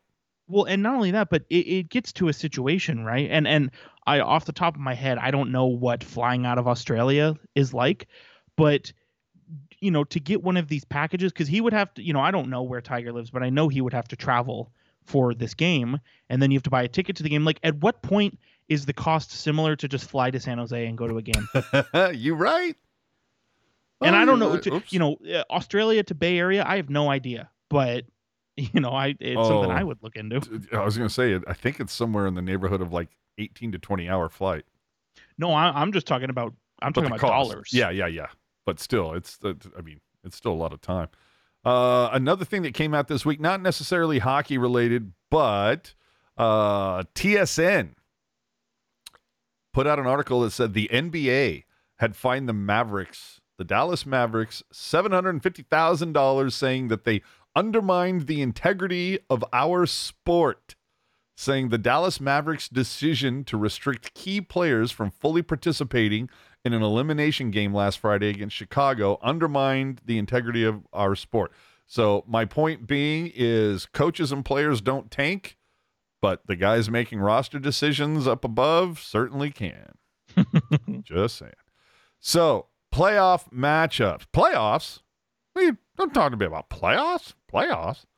So here we go. Everything starts tomorrow. Um, here are your matchups. Uh, you can see dates and times and in channels and all that stuff. Uh, I mean, Jerk and I, we can we can blow through our picks real quick here. Um, but the first thing I do want to point out, though, the East right now. You can you can see it on the screen, but we have people listening audio only. Uh, Boston versus Florida, Tampa versus Toronto, Carolina versus New York Islanders, and New York Rangers versus the Devils, which, for those of you unaware, is a 14 mile drive. so, fans from both teams, pretty easy to make that jaunt and go see both. I mean, if you're, i I mean, if you're a Devils fan who, prior to this year, made the playoffs once in ten years, do you not try and scoop up tickets to all four of those first games? Oh, hell yeah. You know, the two in New Jersey and then the two in Manhattan. Yeah, absolutely. oh, dude, you're going to Prudential and the Square, either way. Yeah, I if I was a Devils fan, I would be trying to get tickets to games one through four, hit them all, you know, and and you know, just have a time. But it should be noted, though, if we go to one through eight, the matchups between uh, with Boston, Florida, Carolina, and Islanders stay the same, but it would change to Tampa Bay versus New Jersey and Toronto versus New York. I got to tell you, I like the idea of Toronto versus New York in the first round. I like Jersey versus Tampa in the first round. I, I like the one through eight matchups better. Now, on the west side, the West change Side? West Side, it changes uh, exponentially. You Mhm. you keep Vegas and Winnipeg as it stands right now. Edmonton versus L.A., Colorado versus Seattle, Dallas versus Minnesota. However, if you go one through eight, all of a sudden it's VGK and Winnipeg, as it still is, but every other matchup would change. You'd have Edmonton versus Seattle. I like that matchup, it- you- especially when you bring into account that how much closer Seattle is to Edmonton versus LA. Colorado versus Minnesota over Colorado versus Seattle. Mm, I think that's kind of negligible. Well, so here, let me let me interject here. Yeah. One of my friends is a you Minnesota don't Wild. have friends. Stop it. One of my friends is a Minnesota Wild fan, and according to him, from the perspective of the Minnesota Wild, you know, Colorado is their LA Kings. So really? yeah. Okay. So I think Minnesota if if they were to go under a different format and it ended up being Minnesota Colorado, I think that would be from from Colorado I, I can't say if Colorado fans feel that way about Minnesota. but you know, if you're looking for a blood I don't want to say a bloodbath, but if you're looking for some more intrigue, yeah. I think that would be the route. But even then, you know, Minnesota I mean, we talked about it, what was it, last week or two weeks ago? I like How- the idea of Dallas, Minnesota because of the, you know, the history between the franchises. Yeah, it was tight. Uh, tight. I, I will but say I this also, though, I but here's what I also like though, dude. Dallas versus LA, if it's one through eight, tell me you don't have fun as a Sharks fan looking at the whole DeBoer versus T Mac, that would be kind of cool to see. right? But we could still get that, Yeah. you know. And yeah. and I think you know to your to to the point that you were making, you know, I and I I hate to I hate to like do this because I do agree with you about the playoff format, but I but I do think the current playoff format I think has created some intriguing matchups this year. I mean, LA Edmonton is going to be really interesting to see because if you remember last year, LA had Edmonton on the ropes and they squandered it. And so that's going to be interesting to see them run it back. Same thing with Toronto and Tampa Bay. Toronto had Tampa Bay on the ropes. They squandered it. So I want to see that run back. And then Toronto obviously squanders the lead. What breaking news? right. You know, and, and and then seeing Rangers versus Devils, you know, that's I mean, you know, that's a very very deep rivalry as you and I know. I mean, the the year the uh the year the Devils went to the Stanley Cup final in 2020 in 2012, uh they played the Rangers in the in the conference final, you know, so there is some some playoff history there. So, you know, I I, I do agree with you. I think the previous format is significantly better, but this current format has also provided some some intriguing matchups to say the least. are, are you willing to uh, share your bracket? Yeah, I don't care. Go for it. All right. Uh, all right. Let's let's do it. Let's start. Do on you the need me to Do you need me to pull it up for you, or are you we just gonna I'm- vocalize I'm- it, uh, or dude? I'm, I'm I'm you see me right here? okay? I, I got my shit. Uh, so I, I I was not I, I didn't know who I am and sure was. I gotta be honest. Yeah. Well, dude, just I mean, come on. That was the Right. one of the best gags ever. so for me, uh, we'll start on the uh, you know eastern side. Uh, Boston in five. Whew. Yeah, I got. I'm pulling up mine right now. I want to see what I said. Um. And and everybody that's uh, that's watching right now, share you know share yours on the Boston, Florida. Who you taking? How many games? Get it in the chat, people. Let's see where we match up at. and and and here let me i'm going to do this as well while i if i can figure out how to navigate this damn thing but yeah, okay I got Boston. i'm going to Boston I'm gonna- five. So if you have not joined already uh in the i'm sharing the link to join the teal town usa bracket challenge league it's in the youtube chat It's in the The YouTube pa- chat, but for those listening on, you know, delay and uh, for those listening to audio, it is the pinned tweet on the Teal go. Town uh, Twitter. So if you want to jump in and have some fun with us on uh, the the NHL brackets, you can find it right there. And the password is pucknologists one no spaces no capitals and that's the number one There you go. okay back to it so you said boston in five I said Boston in five. We have a, a lot of people in uh, in the chat saying six, seven. Uh, Marchand's nose wins it. Uh, uh, five, five, four. Couple sweeps. Uh, what what what say you? i also said boston in five Oh, Um, nice. All right, so I we mean, agree. good. I mean, obviously historical. Bad for the show, but right? you know, His historical team for one, but then also like Florida, like Florida spent everything they had to get to the playoffs, yeah. and I just don't think they have anything left. Well, d- just the Personally. fa- well the fact that they're facing a team that like set the league record in points. Yeah. they're rolling, dude. Dude, Ullmark is rested, bro. He's only played like what forty eight games this year. Well, yeah, and that, and that's because like you know when Ullmark's not going, like they got Jeremy Sway- Swayman. You mean future Sharks, Jeremy Swayman? Hey, fingers crossed, future Shark Jeremy Swayman. You know, is is is just you know he as a backup goalie, he's got a cool, casual 921 save percentage. Dude, like a cucumber. and, and that's not inflated. Like Jeremy Swayman is actually a good goalie, but Yeah. I digress. All right, Toronto versus Tampa. I'll let you go first on this one. So last year when you asked me this question, I said don't sleep. I said I said don't count out Tampa. They're the sleeping giant. You were, and you were correct. This year I'm counting out Tampa. I, I, you know I I feel like it's been said every year, but I really truly feel like this year is the Maple Leafs year just because they in you know in this little 6 year span they've been making the playoffs, they've never loaded up like they have this year. Mm-hmm. They've never had a good skill of like mi- uh, a good mix of skill and physicality like they do this year, and this is the ICU's worst very very loosely the worst Tampa team we've seen since they missed the playoffs in 2017. yeah. Um, and I, so, oh, do you, do you have games or are you just going to Toronto? Yeah, Leafs in seven. Uh, dude, are you copying my, my bracket? I No. literally have the same thing. Good. All right, all right. Um, we go to Islanders versus Carolina. This is another one. Uh, everybody, share yours in the chat. A lot of people looks uh looks like Toronto is the favorite for that one. Although we got a couple Tampas. Uh, Islanders Carolina. A lot of people are saying this could be the upset upset series. I mean, you can't Mhm. count out Sorokin. Uh, I no, you cannot. So who's your? Uh, or, or are we going to go back to me? We'll go back to me. You go Uh, back to you. That's fine. Uh, well, and uh, again, Sorokin can't. I have Islanders in seven, and and the whole thing is, you know, my bracket's already filled out. Yep. So it's you know, I'm not bullshitting here and just going, okay, what does Lacey say in the chat? You know. so yeah, I've got Isles in seven. What say you? I said Isles in seven. Holy for, shit, dude! We literally have the same bracket through three matchups. for for two reasons. For two reasons. I, I'm sorry. For three reasons. Number one, uh, one of Carolina's best players is done for the year, not playing. Number two, Carolina's goaltending, despite the fact they have three goalies who have done well this year, I'm not overly hyped on what their goaltending is all about.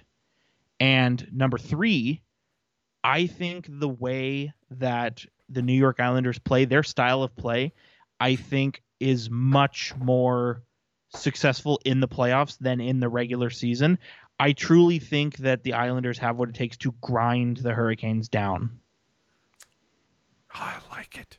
To me, I was just kind of, you know, when when it comes down to kind of like a, a tie on all angles, I al- mm-hmm. I always sit there and go, who's the goalie? Right. And, you know, and I'm like, Sorokin's killing it. So I was gonna say, dude, Ilya Sorokin, like I I exposing myself. I are you trying to say uh like Vezina sneaker? well no, I I wouldn't say he's I wouldn't say he's a sneaker because I think he's legitimately a really really good goalie and he's going to win a Vezina trophy at some point. But like Yeah, but you, You dude, know, and- and- you were and stroking again, Ullmark hard halfway through. well and, and rightfully so. you know, and I, and again, I don't want to expose anybody here, you know, but a couple of the Teal Town ballots didn't even have Ilya Sorokin on there, and I'm You're not like, talking about me, are you? no, no, of course. not. Oh, okay. And I'm just like, man, that is a choice because Well, dude, uh, I'm dying to see what this. good- Every, okay, any of the Teal Town people that have access to the ballot that haven't filled it out, hurry the fuck up, man! I want to see this thing. I'm dying to see.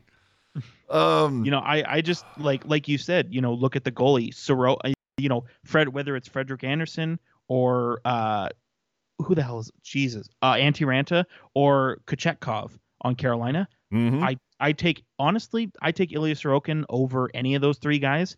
I think I take Ilya Sorokin over, you know, any of the goalies in the Eastern Conference, except for like, you know, and that's not to say that he's better than Vasilevskiy or better than Shesterkin or better than Ullmark or Swayman, but I just think you know the way like the way he plays, there's just something about it, you know, and he's like you know, I, I don't know the exact, you know, vocabulary of the record, but he set like a, a shutout record earlier this season. It was like most shutouts within a span of games or something. Mhm. And I'm just like, man, way too many people are sleeping on this guy.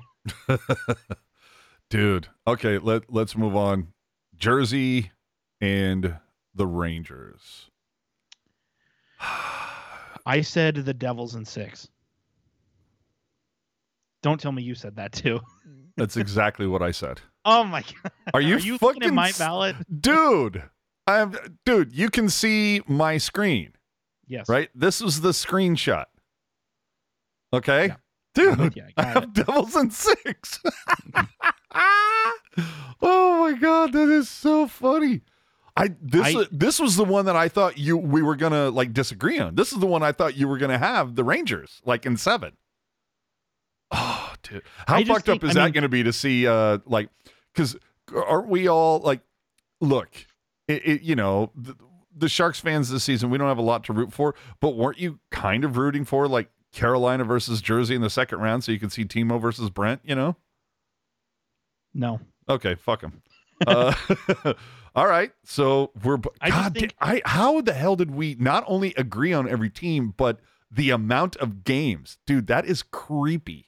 I just think when it comes to Devils versus Rangers, I just I mean Shesterkin is the best goalie in that series, no yes, doubt. Yes, But absolutely agree. I think the forwards on the Devils versus on uh versus the Rangers, the Devils forwards I think just have more pop to their game. You know, I mean you look at you look at um you know the Rangers top 6, you know two, uh, a third of their top 6 are rentals, right? And Yeah. they're good they're good players, but it's not full of homegrown talent like No. the Devils. And I and we're I know steal all the players from Chicago. Right, and I and I know Timo Meier is not a homegrown talent for the Devils, but safe to assume he's going to be there for a while, right? Yeah. And and and you know, regardless of what you think about these players, just in a vacuum, within the scope of this year, I'm taking Dougie Hamilton over Adam Fox. Just within the scope Sure. of this year. Sure. Within the scope of this year. In the in the chat, we have uh Devils in seven, Jersey in five, Devils in seven. Ian coming in saying Rangers in six. Uh Trey, Devils in six, Jersey Is, in the, is this the most polarizing series so far? Uh, in the I- chat? it feels like it, yeah. Um, Devils six, Jersey seven, Rangers and six. Here's Uh, the thing. though. hard to bet against Igor with a shaky netminder. fair. That's fair. Here's- Rangers is stacked as a can of Pringles, but got to go with New Jersey because of Timo. well, and, and and here's the thing: of the four series in the Eastern Conference that we've talked about, this is the only one where if it went the opposite of what I predicted, I wouldn't be all that surprised. But, Right. Completely agree with you. And uh, Ryan saying uh, Devils Rangers might end up being the best series in the first round. I I Yeah. I would uh, you know look uh, I don't know Devils Minnesota piques my interest. I, I would say it's it could be the best in the uh, all, well I don't know man Tampa Bay and Toronto might be fun too. But anyway, I just Uh, think, and and you know, I we had brought up the point. I think it was a couple weeks ago, where with the exception of Florida, every Eastern Conference playoff team swung big at the trade deadline. yeah. And so you kind you have to think that it's just going to be a a, a real massacre in that Eastern Conference. Dude, don't think that I didn't consider that a sweep. I may go back and have to adjust my bracket. Yeah. You know. All right, let's get to the west side. West side. uh Vegas, Winnipeg. Again, this is a series that some people said is begging for an upset and sir, on my bracket, I have Winnipeg in 7. Wow. Hella buck, dude. Yeah, hella buck you know what? could hella fuck the Vegas Golden Knights. Yeah, you, it, it's it's hard to bet against Connor Hellebuyck. I will give you that point, but Uh, all the, all the uh, listeners right now, get your uh, Vegas Winnipeg picks in the uh, chat, please. I just think, again, uh, you know, it's hard to bet against Hellebuyck, and I do like a lot of the players that Winnipeg has. You know, on Dude, forward, on defense. I right. You know, I I I really truly like a lot of. The, dude. I really I really truly like a lot of the players that Winnipeg has, but just you know, like I was mentioning earlier, the way that they've seemed really discombobulated all year, like it it just. I, I don't have a lot of confidence in them unless Connor Hellebuyck has multiple shutouts in this series, I'm, right? I'm I and I hear you on that, but I feel like that San Jose game when he fucking called out everybody. I, I, it seems like they kind of turned things around a little bit. I, dude, Sure. I'm and I'm sure our buddy uh Jewels, uh dude, she'd be calling like Vegas in three. I I mean I have Vegas in five. Whew. As does uh, Ian, I believe. Yeah, he also uh, Lacey has Knights in six. But yeah, I'm seeing is- a dude a lot of Vegas, Vegas six, Vegas five, Vegas six. Dude, avocado. Everybody needs a hero, dude. He says Jets in four. Well, here's the thing. Here, but here's the thing, right? Is the Winnipeg Jets have talent. Nobody's doubting that. But I think mentally, uh, we I talked about it earlier. Mentally, I think they're very fragile. yeah, that's hmm. it's gonna be fun. It's gonna be fun. So uh seeing Nick, I like how Winnipeg seven, Trey, Winnipeg seven, uh, Lacey. I might have picked five. Jets in six from Hot Wheels. Uh, I, I, love how I don't like how Winnipeg finished from Ian. Go ahead. I love how so and this is not meant to blast anybody. I'm just pointing out something that's funny. I Nick Cooper in the chat agrees with you, which is awesome. It's, Instead it's- of it saying- doesn't happen very often. instead of saying instead of saying I AJ I agree or I agree with AJ, they said agree with AJ actually, as if that's as The if first that's time like it's really ever happened. profound or something. Love it. All right. Um, L.A. at Edmonton in the first round. Uh, wh- wh- where are you going here? I really wanted to pick LA because I like what they've done, Sure. but I just think the high end talent on Edmonton is much better than LA, and I think Edmonton is going to take care of LA again this year in seven. Do you, okay. You want to talk hero, Don't tell me you said LA in anything less than six. dude? I said Edmonton in four. Wow. Yeah. I have. I have. I, dude. I think That's Edmonton, dude, because I I just think Edmonton's power play Yeah, and but but but and- you don't get a lot of power plays in the playoffs though. Uh, we'll see what happens, dude. But in, in Skinner's stash, I believe in Skinner's stash. but yeah, dude, I'm a hero on that one, dude. Oilers in speaking- four. That's the only sweep that I have. Now, after talking to you and everything, I might have to go in and adjust my bracket and be like, Mhm. okay, I'm gonna switch. I right now I have Boston in five, Edmonton in four. I might have to flip those numbers. And here's the thing: I actually I think depth, like I think LA's depth is actually uh, on forward. I think LA's depth is better than Edmonton's, right? But Edmonton's high end talent is better. Uh, Edmonton's goaltending is better, at least for this year. You know, you can have a conversation about, you know, generally speaking. Yeah. You know, so I I just think, you know, you know, some people may argue that LA is a better team than Edmonton, but Edmonton does the razzle dazzle better than LA, Oh and that's and that's kind of what the first round is all about is the razzle dazzle. Like it really, ice and everything. yeah, it really doesn't become a chess match until round two, I think. Well, let me ask you this: Who do you think Evander Kane bet on to win this one? Oh, jeez.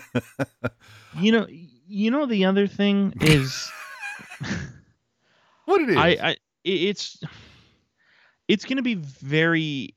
I'm, I'm just very interested to see how that one plays out, right? Because, you know, they tr- they LA they traded Jonathan Quick at the deadline because it wasn't working out for them. sure. and they kind of and they kind of put all their eggs on the Joonas Korpisalo, Pheonix Copley basket, right?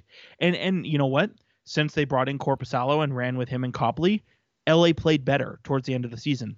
I'm curious to know how long that lasts, though. You know what I mean? Dude, because as well- you pointed out, Stuart Skinner has played very, very well, and dude, we were talking about heroes a couple I- minutes ago, dude, I was talking about Skinner last season. Right? And and you want to talk about heroes, right?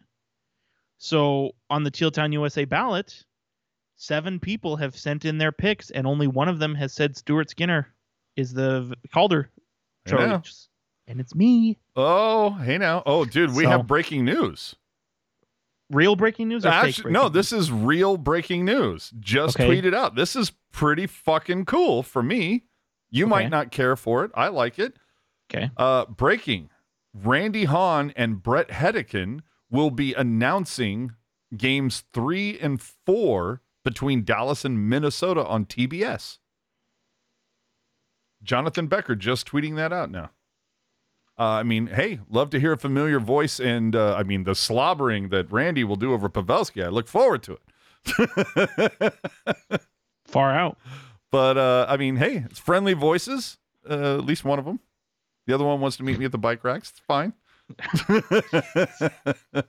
oh man. All right. Where are we? So uh, you are. You said Vegas, right? Uh, yeah, I said Vegas in five. Vegas in five. I said Winnipeg in seven. Okay, so that's the first one we disagree on. We both agree that Edmonton will beat LA. Yeah, I said seven. You said five. Okay. Uh, no, I said four, but I I may Oh, change it right. before it starts. Man, four. That's a choice, dude. dude, that's a hero move, dude. Hero. Do you want to? Do you want to put a fiver? I don't. I don't even care who wins. Do you want to put a fiver on that series being longer than four games? Uh, let's talk offline. we have I don't lot. even care who wins. we we have a lot more to get to. Um, all right, Seattle at the Avalanche. Uh, you went first last time, so I'll go first this time. Uh, I I really debated hard on whether to call this a sweep or not. So it, it- Seattle finished terribly, and Martin Jones is still on their roster. So I have Colorado in five, and it would be four if uh, Landeskog and Makar was still here.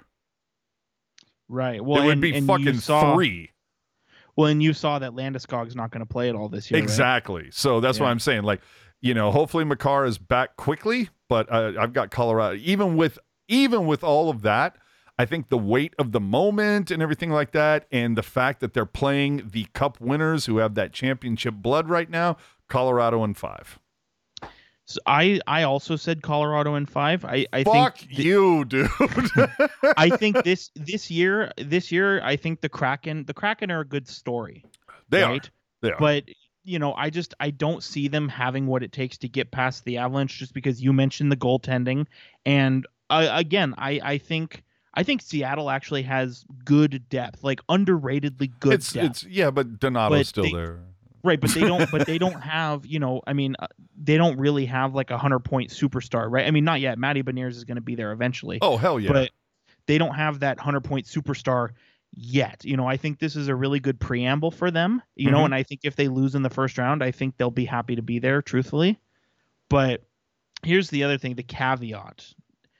So, you know, you remember before he went to Seattle, Philip Grubauer was on the Avalanche, had a couple Vezina caliber seasons with the Avalanche.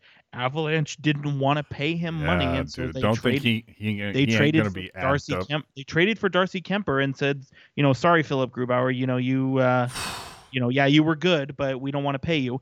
And and and that said, since Grubauer has been in Seattle, he hasn't played all that well. You know, it's been actually terrible for Grubauer in Seattle. Yeah. But I wonder, playing his former team, the team he almost won a Vezina Trophy with, and uh, didn't want to pay him. Like, I wonder Yeah. if that gets his dander up at all. Oh yeah, dude, you're gonna be juiced.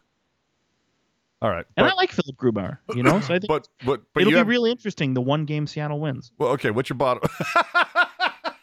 so you you got Colorado in five? Yep. All right. Jesus, fuck. I think it just shows how smart we are. I don't know why you're shocked. well, no, I, I'm just no, because when it comes to hockey, I will readily admit you know and you research, you do way more work than I do. So the fact that our East, again, not only that the picks, but the amount of games are completely identical blows my mind. Um, so and then you, but you have Vegas, uh, so there we differ. We both have Edmonton. We both have Colorado, Dallas, Minnesota. Okay, this could get fun. who, who- you got there, sir? everybody, everybody uh, listening, if you have access to the chat, please, we'd love to know your takes. Dallas or Minnesota in how many games? I see Lacey's already in, stars in seven. Uh, Jerk, what say you? Dallas Stars in six.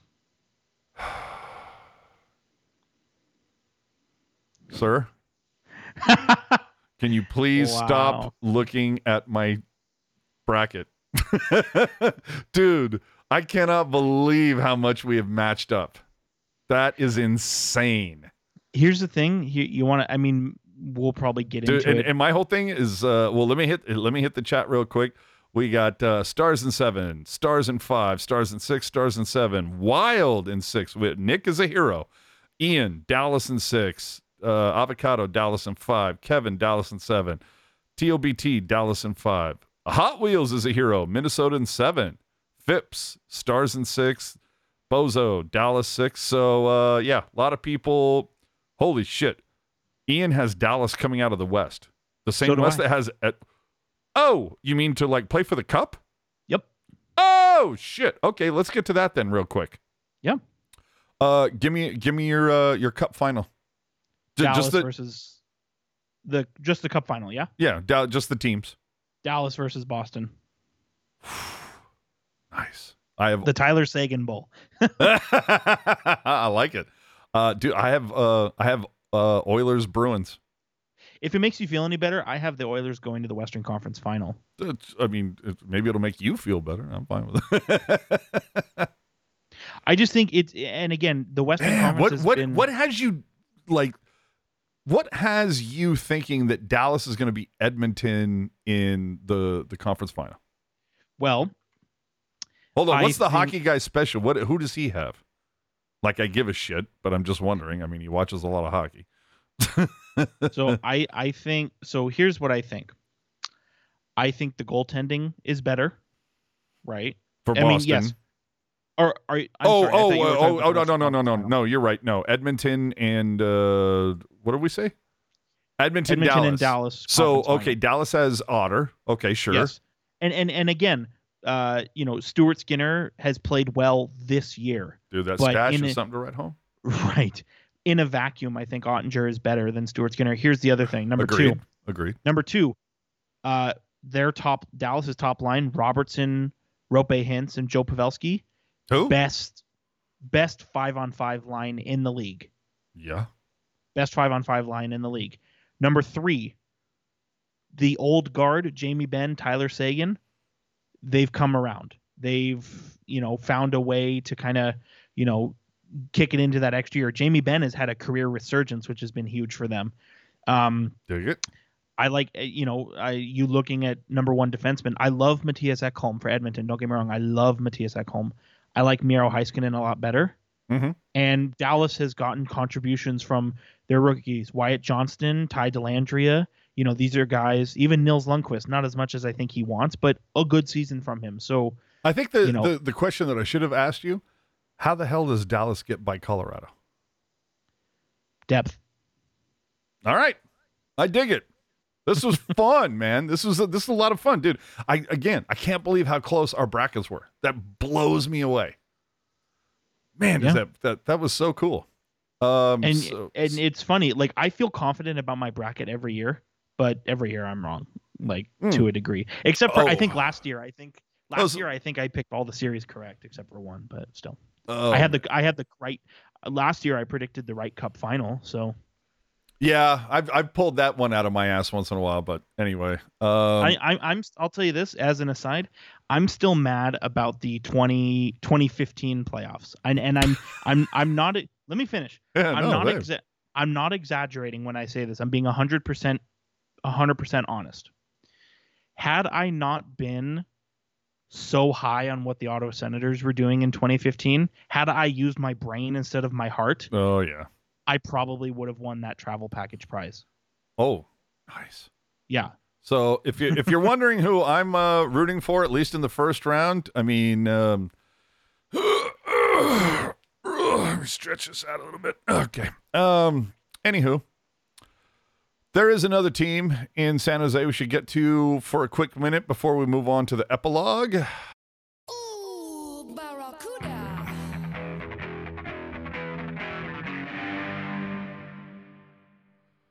Oh boy, oh boy, oh boy. I mean, at least the CUDA finished strong. Picked up a couple of wins in Tucson. They went 2 and 0. Gushchin, two goals and an assist. Agozzino, one goal, two assists. Frisch has two assists. Agozzino setting a franchise record for points in a season with 59, at least in that first game. he would increase it in the second. Mann would save 34 of 37. In the second game, it's a 4 2 victory. Gushchin, boom, goal and an assist again. Agozzino piles on with two assists. Criscuolo, one goal, one assist. Mann stops 22 of 24. Uh, so Agozzino, I believe that means he finishes with 61.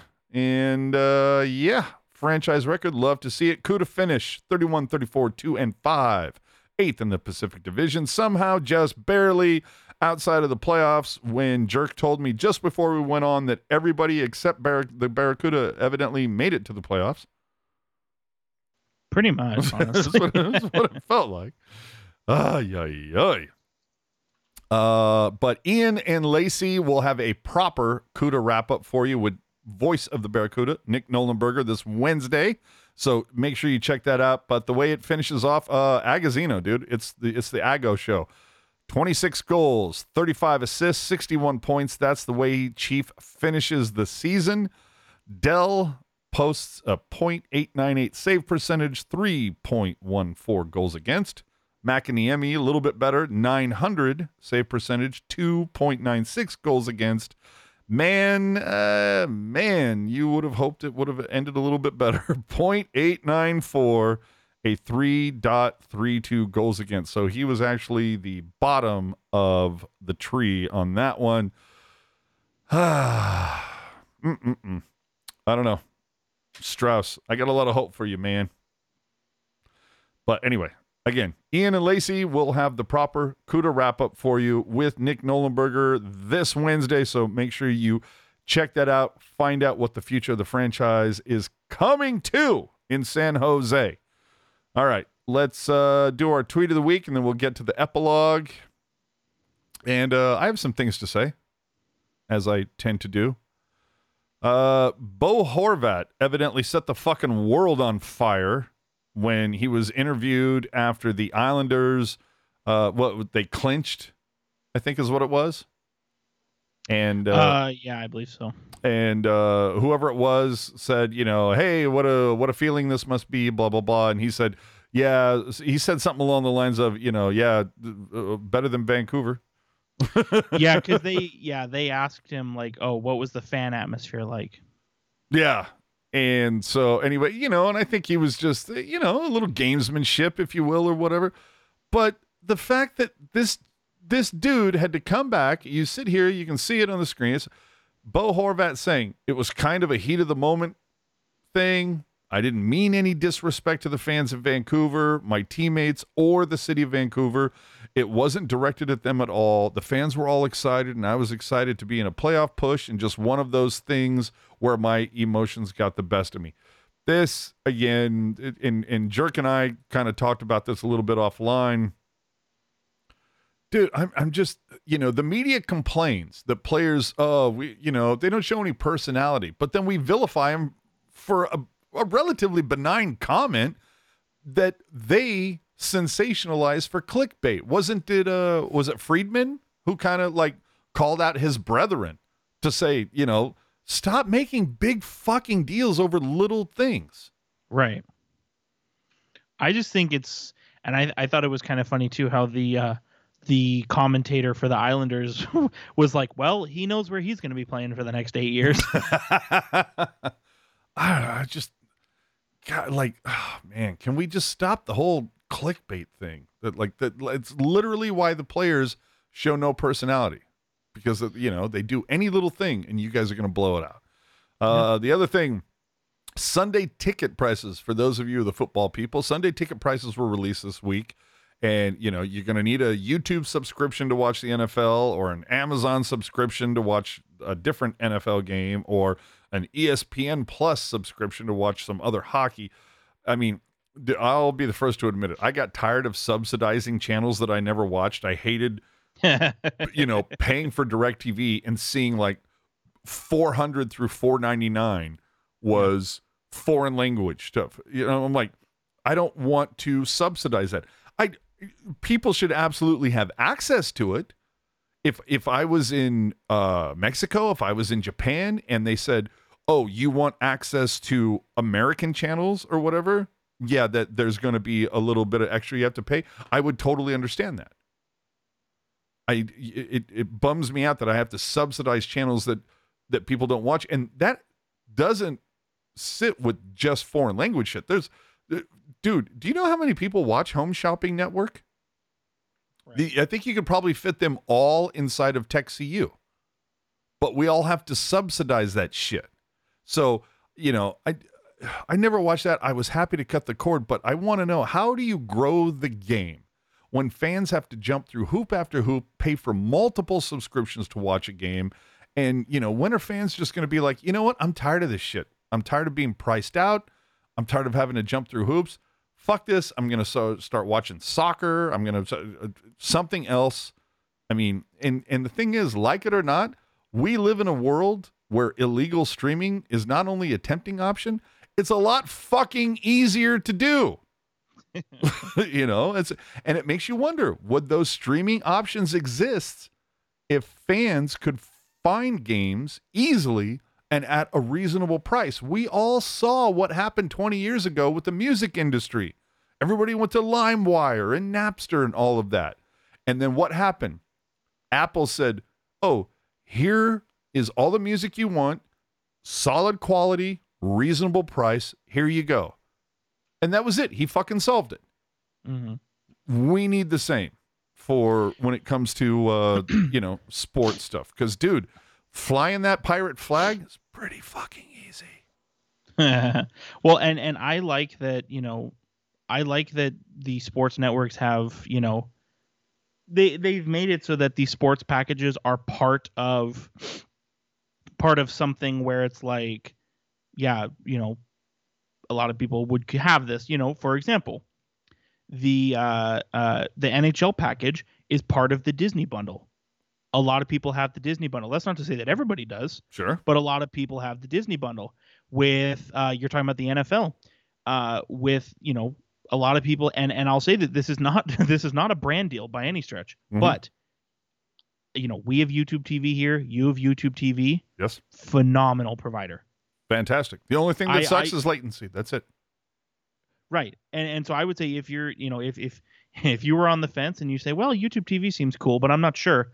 This is your sign to get it. But a lot of people have YouTube TV, so the NFL package is now rolled into that. Same thing uh, with Major League Baseball. A lot of people have Amazon Prime.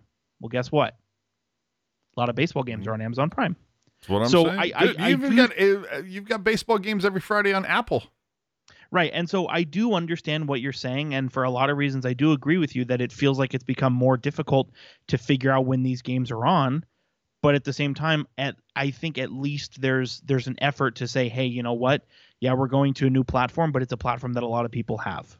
Yeah. Well, and it just needs to get to that point where you know maybe the the NHL app, if you will, needs to expand. Needs Well, to become its own kind of a channel and everything like that. I want to uh, finish up, and then I got to get to some comments here. Yeah, and you know, I just you know, and, and even you know Kevin Lacey, you know, Oh. he he was asking like, you know, the Sharks when they played against the Calgary Flames, he's like, what channel is this damn game on? And- and it's a pro and and that definitely is a problem where like you know it's sometimes it's hard to figure out after the game has started you know before the game it's different but after the game has started it's really hard to figure out what channel it's on Yeah, and at what point do you just go fuck it? I'm watching something else. You know, yeah you got to make it easy. Marty T. I, I, I don't know if this is if this is meant for me. Napster was a wee bit before Apple Music. Yeah, that's literally what I said. But even then that's but even then same thing like apple music and spotify like when those came out like remember how many people bitched about it at first oh my god the, what is what Well, is I'm just this- talking this- about the iTunes store. No, I know, know? but what I'm saying is when Apple Music and Spotify first came out, there was a lot of uproar where it's like, well, this is new and I don't understand it and I don't want to do it. And future's now, old man. No, but it's like, but now, dude, like now, like Spotify, I I've had Spotify for ten years. It's so easy. Yeah. You that's know? the, and that's the whole thing. It all comes down to ease of use. Bozos haven't heard LimeWire in like 20 years. Anyone remember Winamp? Sure, it kicks the llama's ass. it kicks the llama's ass, baby. Whew.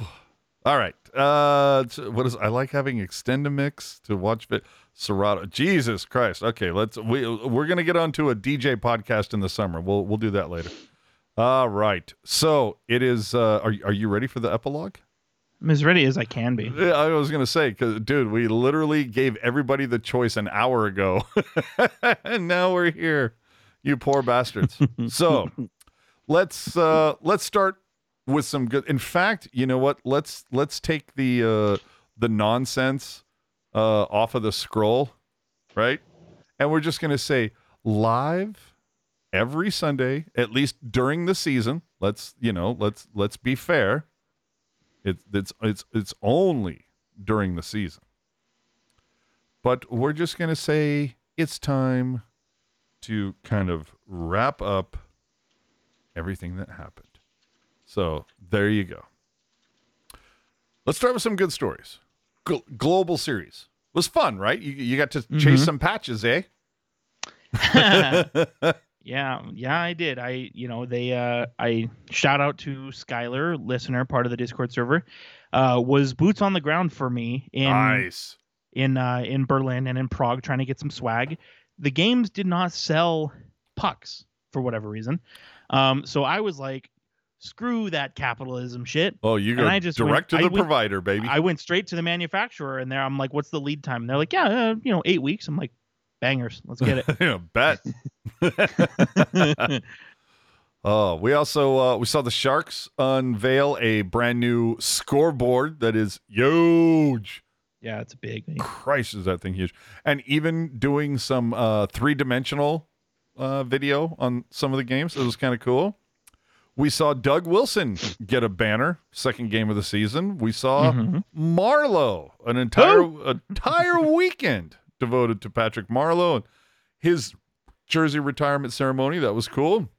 You had Erik Karlsson passing the century mark, eventually landing on 101. And uh, a couple stories that I think maybe go under the wayside that shouldn't. Uh, Nikolai Knyzhov coming back. I mean, we touched on it. But not only that, but the found money of Mikey Eyssimont. Dude, that's a great story. Yeah, Uh, I you know I'm curious to see who the Sharks end up taking with that fourth round pick. dude. And and if they'll be better than Eyssimont because Eyssimont was a nice sneaky little good grab. Yeah. Uh, Berg, thank you so much for the donation. Another great season, guys. Well done. Hey, thank you. We appreciate Shout that, out. man. Big time shout out. Uh, let's not forget that we saw the opening of the Barracuda's new barn, TechCU. Dude, that is a fun fucking building. Holy crap. That is a fun fucking building. Can't wait to see more games there. That was a great thing that happened this season. Uh, next season, the Sharks are building a penthouse lounge. I mean, I told them to do it six years ago, so eh, it's all right. but hey, you know what? We got to pour one out and maybe get a banner for the old 17562. Put it next to the 17496 that it used to be.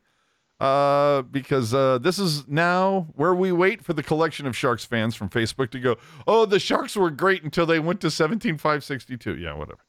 Uh, anyway, I'll be curious to see what becomes of the club level lounge. How many of those people are going to shift to the penthouse? I'm interested, but the official capacity now is uh, going to be 17,496, or I'm sorry, uh, 17,470. That's it. Oh, there you have Long, it. long live 17470. oh, yeah. Seven, So, 17496 that was the attendance like when i was a kid and then i think Yeah. and then i think they added some chairs when they moved the broadcasters up Yep. to the ceiling right yeah. they did that. I think they added some chairs next to the like the penthouse level, or somehow some Yep. extra seats were kind of like, oh, let me just jimmy these in here. Oh, the other thing too, they added seats when it used to be they had those uh, entrances at all four si- like where the sharks come out of the shark head, like Mhm. directly across from there. And then same thing where the Oh, opposing yeah. team comes out and a, directly across from there. Yeah, those used to be a little bit more open, and then they like put seats on top of that shit. So, yeah, that's how they increased and it. all these years later it's still obvious because the chairs are different oh, completely. which Well, i they- understand Yeah, they got to be flexed. platforms be- are remo- well yeah those platforms are removable so I yeah, understand. well, because it works great for concerts and stuff like Right. that. Uh, Right. So anyway, this season wasn't all bad, except for you know maybe that week at the end of last month when they beat Winnipeg, Vegas, and Arizona in consecutive games. the season ended which is always a positive Oh, solid, positive. So uh, the moves that the Sharks made this season, we saw them trade a third round pick and John Leonard for Kunin. Uh, didn't work out too great.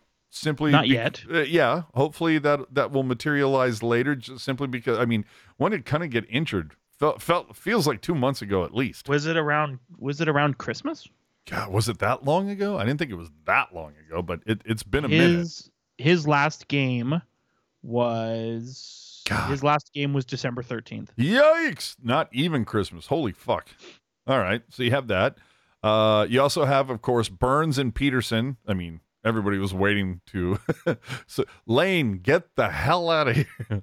and how many teams has Lane gone to since going to Carolina? We're not sure. Yeah, he was on Carolina, he was on Columbus or uh, Vancouver, he was on Columbus. Jesus. So he's Either way, Brent Burns and uh, Lane Pederson to get Steven Lorentz, uh, Mäkiniemi, and a conditional 23 third round pick. Has that condition been met? Or yeah, is that a so, playoff thing? So what it was, so Carolina was in possession of two third round picks, and so the condition was the Sharks will get whichever one is later in the draft. Which obviously ended up being the Hurricanes pick. Uh, that's a bone pick. All right. Anyway, I um, mean, who, who cares, right? yeah, I know. Uh, Weatherby for Criscuolo. I feel like that was a good. yeah, that was a solid. pick. I mean, so let's you know, okay, you're saying third round and Leonard for Kunin is that's a jury still out move. Yes. Yes. Uh, hold on. Why did your vocal volume go down so significantly? Um, Oh, I there he think- is. Okay. I don't know what happened there. Uh, so Burns and Pederson for Lorentz Mäkiniemi conditional 23 third. Obviously, we really can't judge that until the Sharks say we're taking this. Right? More or less, yeah. Okay.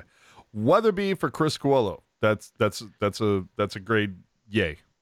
Yeah, I just think like I mean Weatherby was a decent prospect, but the Sharks have a lot of decent prospects, and to, so to get somebody who's like an AHL veteran, you know, I I think couldn't be said enough how important that was. And, and and Chief even made some contributions when he was called up.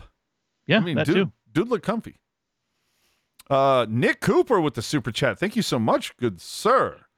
Didn't find this show or channel until very late in the season, but thanks for doing all these shows to feed my Sharks fix. Please, lottery gods, please. Yes, I'm right there with you. uh, Megna to Seattle for a 2023 fourth.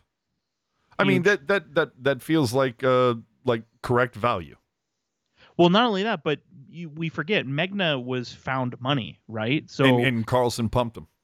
Yeah, and so to get anything for Megna, I think is a huge win. If they had gotten like if they had gotten a sixth for him, I think that would have been big because he was, you know, he was a, you know, a, a pretty much a fringe defenseman that the Sharks took a chance on, right? Let me ask you this: Was it huge or was it huge? I, I would say it was probably huge, you know. All right, all right. Uh, Eyssimont for Namestnikov, and then Namestnikov to the Jets for a 2025 fourth rounder, which again is very funny when you consider that Eyssimont literally played for the Jets before all this happened. Yeah, that's where they caught him. no, see, I think that's really good deal because that's, um, you know, you talk about especially these teams. You know, you're not in a playoff spot, right? There's a lot, always a lot of talk about teams. You know, they weaponize their cap space and they weaponize their roster space, right? This is a situation where the Sharks did exactly that because the Shark, you know, with Eyssimont, you for like, you know, between regular season and playoffs, like, well, the Sharks didn't go to the playoffs. There wasn't enough games for Eyssimont to retain his RFA status. He was going to become a UFA, so may as well trade him to a team that could potentially uh, allow him to hit that required threshold. And then the player they get, hey, um, this other playoff team could really use this guy. Let's turn around and flip him. It's totally weaponizing your cap space, and I love when GMs do that because it's like you know, it's just it's just smart business, you know. All right. Uh, Matt Nieto, Ryan Merkley for Kaut and MacDonald. Now, I'm going to go on record and, well, I am on record as saying at the beginning of this, I did not like this. Uh, I didn't care for the return simply because I thought Matt Nieto was the best piece out of this. If you looked Sure. at his penalty killing and, and what he meant to the Sharks in that aspect, I was, I was, you know, I was a little triggered, tilted, whatever you want to say and I didn't know anything about Kaut at that point. And you know what? And I ended up learning from Jerk and Lacey and Ian is that oh well, Kaut and Merkley is basically problem for problem. So it's MacDonald and Nieto, and so I was still like a little perturbed. Mm-hmm. Uh, but uh, you know, MacDonald, I I thought he had like a, f- a couple good weeks as soon as he got here, but it, it feels like everybody gets that when you you know you get that quick change of scenery, and it's oh I feel better and blah blah blah, and then you know we said it, I don't know, two hours ago that MacDonald is uh jerk not the biggest fan. No, and I and I think you know just uh, initially, I think this has proven to be a really good trade for the Sharks, just Mhm. because, as we talked about uh, last week, you know the Sharks were kind of in a position where they had a decent handful of defensive prospects, so letting go of Ryan Merkley, who had proven to not be a fit in this organization, and you bring in a forward prospect who has you know has some positive upside um you know i i think was a good gamble to take and you know the sample size is small right? But i mean you know for uh if you combine nhl and ahl you're looking at 19 points in 28 games. That's not terrible for the san jose organization. And you know I, I do agree with you. I thought maybe if you had gone to another team you could get a pick for matt nieto. But i think grier is kind of playing the long game where you know maybe getting martin kaut was more important than getting a pick number one number two i think maybe you know around the time that deal came down you know you fast forward a year so what would that be january 24 Yep. maybe all of a sudden you flip macdonald for a pick you know and so it may end up working out on the back end Hell yeah, uh, dude, Reedy for Peterson. You're a fan. a plus and again that's not to di- that's not to disparage scott reedy but just in Nah, terms of but it just in terms of like in terms of like okay which prospect do i like more? It's peterson. Yeah. and you know just you know we we broke it down when that trade came down but you know the nhl experience was better. I thought the you know what he brought to the table from a, a, a you know a penalty killing and speed and skill arena I thought was better than what Reedy brought. And uh, you know Reedy is still a fine prospect where you know he I mean maybe he's a bottom 6 guy right? Whereas Jacob Peterson is maybe a middle 6 guy. And so if you have the option one for one and you get a more exciting prospect or as Ricky is pointing out NHLer you know you take that deal and and it's similar to Weatherby where Reedy's a decent prospect but the Sharks have a lot of decent prospects right Hell yeah. and and to get Jacob Peterson, who again we talked about it, you know, earlier in the show, Jacob Peterson already had NHL experience and came in and I would say made an immediate, immediate impact. Like I said, he's gonna, you know, he's gonna be on this NHL roster next year. And I think, you know, does he play on the wing in the top six? I'm not so sure. I think he ends up starting out as like a bottom six kind of rover guy, but you can find success there, you know? Now, I got to say that Kaut is definitely going to be a name I'm going to be staring at hard during training camp. he yeah he's definitely i think he's definitely you know Time to got make the the inside jump. track yeah, Yeah. i mean yeah that's that's the best way to put it actually Uh, Meier, a player called Hatakka. Hatakka, whatever you want.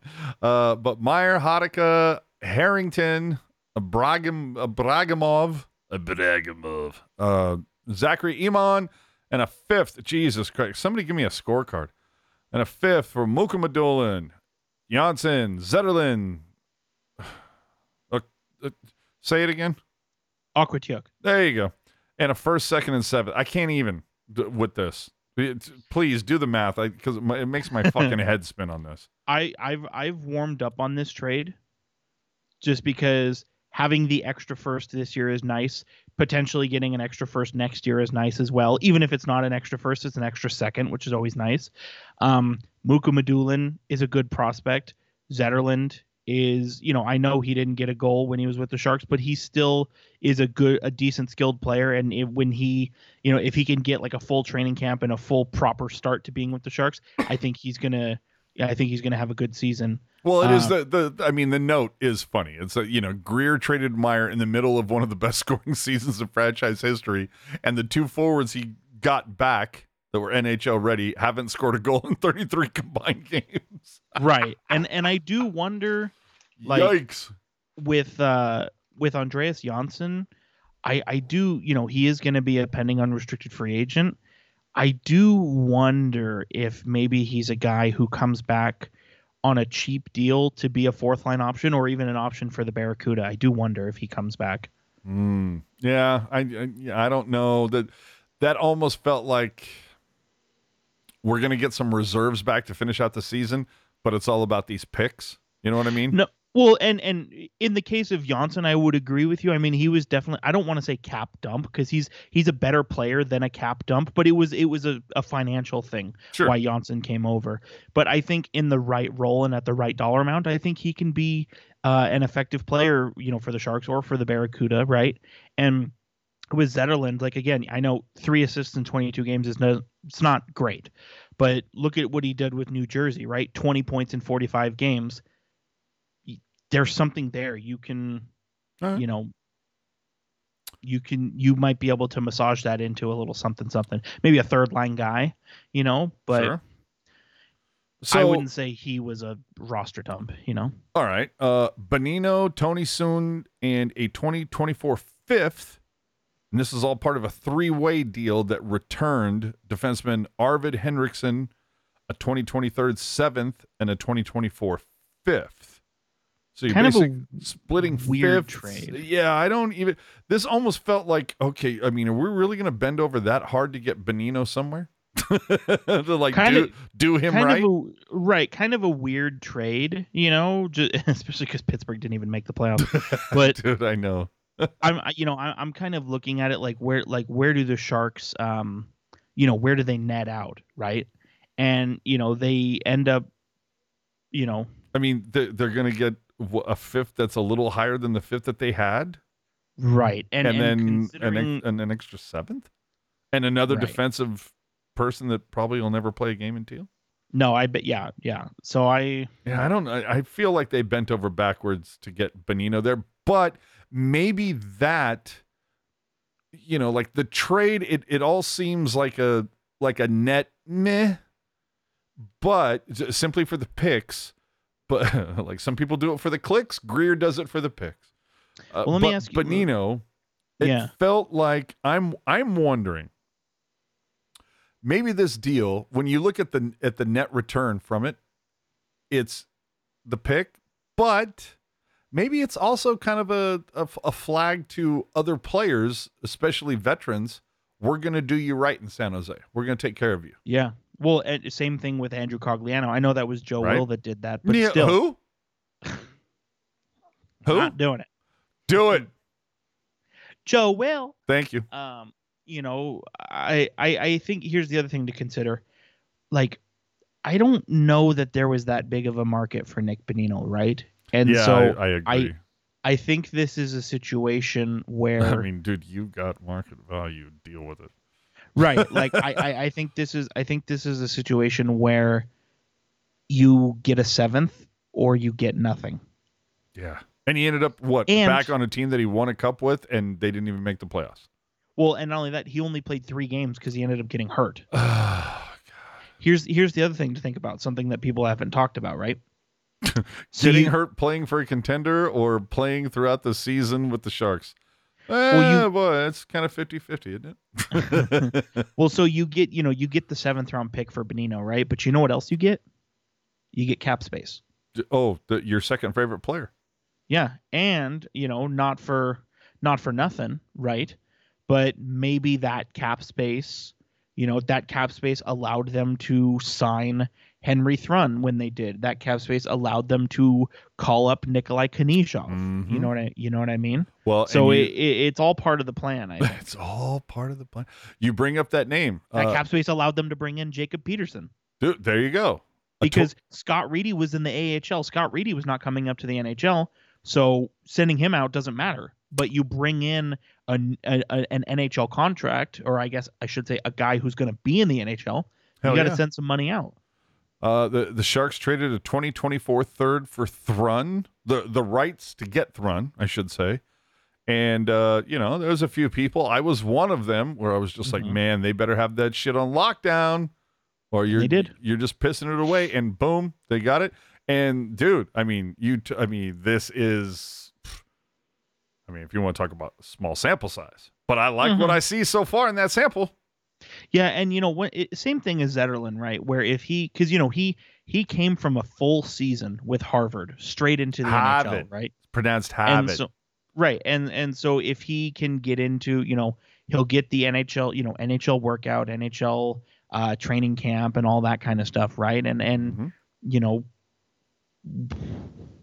we'll see i i think he could you know it could end up being a situation where you don't miss that third round pick you know what i mean Fuck yeah. Oh, dude, if Thrun blossoms, dude, and again, it's going to be that whole thing of, you know, that 2024 third round pick. Does that end up being, you know, I mean, it's not going to be Drew Doughty, but, you know, it's, a, or, or, oh, God.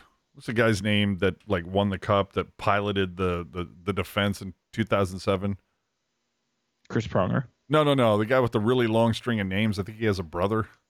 scott niedermayer There you go. Uh, yeah, I don't think the a 2024 third is going to end up being the next Niedermayer for them. But either way, dude, I, I was a little sus on that. But as soon as Thrun like put pen to paper, I was like, fuck yeah, I will take that.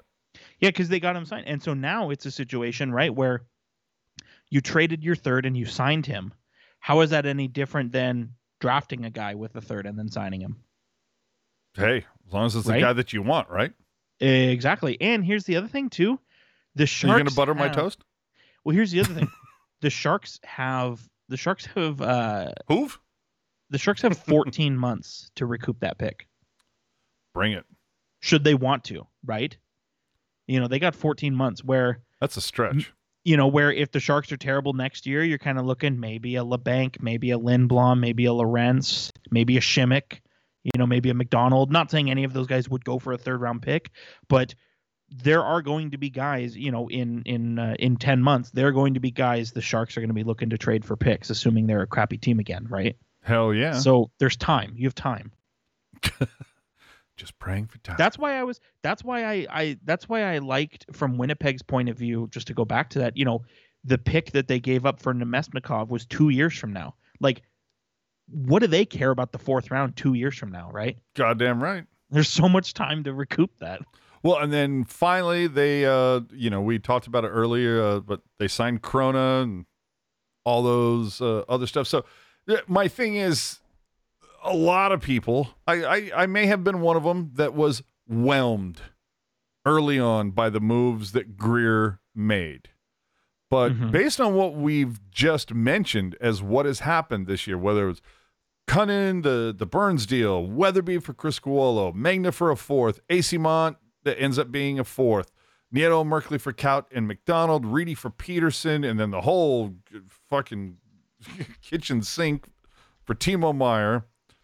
Uh, all in, you are giving Grier a passing grade. Yeah, honestly, I would give Because- him a B minus. You would B minus. Yeah. And now is that because he was more or less forced to move Meier? Well, I I just think it's not so much that uh, you know the Meier deal is kind of. I mean, I mean, again, I still think a lot of people would say that the Meier deal is not where they wanted it to be, but it, you know, Sure. with with two months to kind of reflect on it, it's not a terrible trade, right? And so, you know, you kind of look at that as like, okay, maybe you didn't do as well as you could have on this trade, but you still did a decent enough job, right? Sure. And then look at everything else. The Nieto trade I thought was a home run. The Megna trade I thought was a home run. The Peterson trade I thought was a home Did, run. did- hold on. Did you think those are home runs in the moment or with hindsight? Because I, I, I remember being a little bit uh, tilted about the Nieto thing because I thought they should have gotten a little bit more based on the player that Nieto is. Because let, let's be honest, he's he's a he's a specialty guy. no, I, I I was I was fine with all three of those deals in the moment and with hindsight. I thought they were good. And and again, small trades, but trades that you still grade on a you know on an A scale. I would give all th- all three of those trades. I would just in the you have to we we we broke it down a couple weeks ago. You have to look at a trade. Um, you have to look at a trade in the moment, and then a year after the moment, and then whenever all of the you know conditions i guess were satisfied whether it's a draft pick or whatever and so with all these trades like in the moment i think they're all a trades you know All right, let's go to uh, grades for this season. This should be fun. you know, like what you expected versus what you got. Uh, and hopefully we'll get everybody in here. Um, and let's try to let uh let, let's make it quick because we got a lot. To, we still got a lot to get to. Uh, Barabanov, should play a grade on that. uh i would say a minus Uh, so we- you know, and we're talking, you know, expectations from last September versus what you got, and, and, and the the only reason i say a minus is because i would have liked him to score a couple more goals yep, um but other than that i have no real complaints I'm right there with you. Logan Couture, hmm a minus yeah, I'm right there with you. I was going to say s- in my head, I was thinking solid B plus. Yeah, because he he had he had a very good season, but there was one stretch where he went like a long stretch without getting a lot of points, and and so that was in my mind. But overall, he had a really good season. He had a very, excuse me, a very Logan Couture person, uh, Logan Couture type season, right? All right, So, uh, Criscuolo, uh, N slash A, uh, incomplete. yeah, incomplete. Okay, And- Like and- what? Two games? Yeah, I was gonna say it. Like, I'm not going to. Um, uh, Lacey, stop fishing for foreseen points. You'll get them in the DM. Stop. uh, Criscuolo, you know, yeah, I'm right there with you. It's it's it's an INC. Uh, Gadjovich, I, I kind of feel the same. Uh, we just didn't see enough of him. Yeah, I'm. I, w- I would be willing to. Is it time to move on with it from him when you already have Viel? I think it's time to move on from both of them, if you want me to be honest. Okay, there you go. I mean, you, you know, because Gadjovich's 24, Viel's 26. It's like, you, you, I think at the very least you have to move on from one of them. Well, and Jeff Viel is gonna is is gonna be a UF a Group Six UFA, meaning he didn't play enough NHL games to retain RFA status. And Yeah, time to. I don't know, Gadjovich. Even you go back, whatever year that was, they claimed him off waivers last year. I think it was. Like, Time to pull the cord, man. I just I didn't understand the waiver claim to begin with. You know, All right, Noah Gregor. C plus. Yeah, I, I'm I'm kind of there, uh, like uh, C plus for for most of the season, and then it's like okay, you throw in like the last uh, week, it's like okay, B minus. Played well. It's a Played- he's a he's a guy who crammed for the test in the last you know the night before. he played well towards the end, but started slow, so that hurts his grade. But I think what helps his grade is the fact that he was in the doghouse, and then when he got let out of it, he did enough to stay out of it. All right, did you say something about that Viel wasn't a UFA because Lacey and No, I said are- he is. I said he is a UFA. Oh, okay, there you go. Uh, Hertl, dude, I I'm I'm gonna just say C. I'll say B minus Yeah, I just because the stats are there. the the stats are there, and you know he he got. I mean, let's let can we honestly assess like the fact that he, uh, dude he they tried to make him a plug and play guy. You know, like we talked about at the beginning of the season. It's like we're like, dude, how many times did we talk about the chemistry that Hertl and Barbie had? Mm-hmm. And then you saw like after two weeks, all of a sudden it was like Barbie was playing with Couture, and it was like, no. Well, not only that, but think about but think about it like this, right? How and I, and I use this term as nicely as I can, but how many anchors did Hertl have to play with this year? Oh, dude, yeah, Lindblom, he was dragging people up the hill. Bonino when he shifted to the wing for a minute, Labanc the first half of the season. Like there were Hertl got stuck with a lot of anchors this year. Yeah. Uh, Johnsson. Incomplete. Yeah. I mean, uh, Kunin, same. Mm, no, Kunin, I feel comfortable giving a D minus to only because he had top six minutes and, did, not make- nothing. yep. Yep. I'm didn't right there. did nothing while also not being able to stay out of the penalty box. right there with you. Labanc. Oh gosh, uh, C plus for similar reason Yep. to similar reason to Gregor. You know, started slow but then got hot and was able to work out of the doghouse. Agreed. Uh, Lindblom. Sorry, F. F. Yeah. Unfortunately, Yeah, it's unfortunate. I, I love the story. I love that he was given that opportunity, but phew. uh, Lorentz. I'm gonna say A, uh, A plus. A plus. I was A gonna plus. say A plus. See, I was gonna say B plus. Why? Uh, I don't know. Just because I felt like it. like You're a all year you've been a Lorentz hater. I not a hater, but it's you know what it is is that I figure for a guy his size, I expect a little more physicality out of his game, and I'm disappointed. That's fair. That's that's a fair point. But I look at it from the perspective of good face-off guy, good Yes. penalty kill guy. He, you know, you're right. He does. He actually hit quite a bit this year. He had 133 hits this year, which is pretty nice. yeah, but I, I feel like he plays smaller than he is. You know. Fair point. That's a fair point.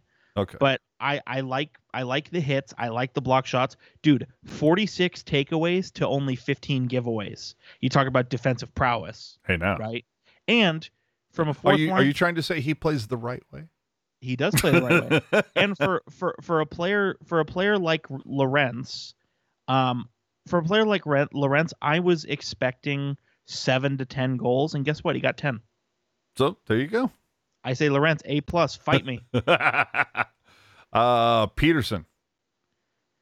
Is that Uh, is that an incomplete? Inco- I would say I would say incomplete, but it's not like it's not incomplete like it's not an incomplete like uh like Gadjovich where you know or you Chris barely?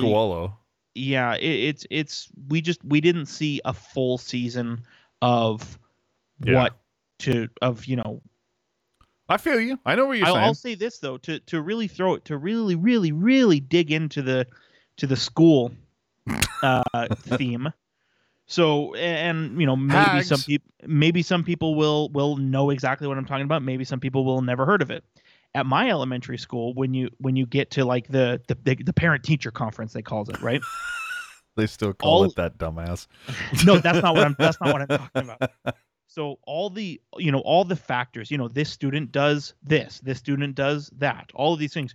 You either got excellent, satisfactory, or needs improvement. Yes. Right? Yeah. And I think the players you mentioned, like uh, Gadjovich specifically, he definitely classifies as a needs improvement. Sure.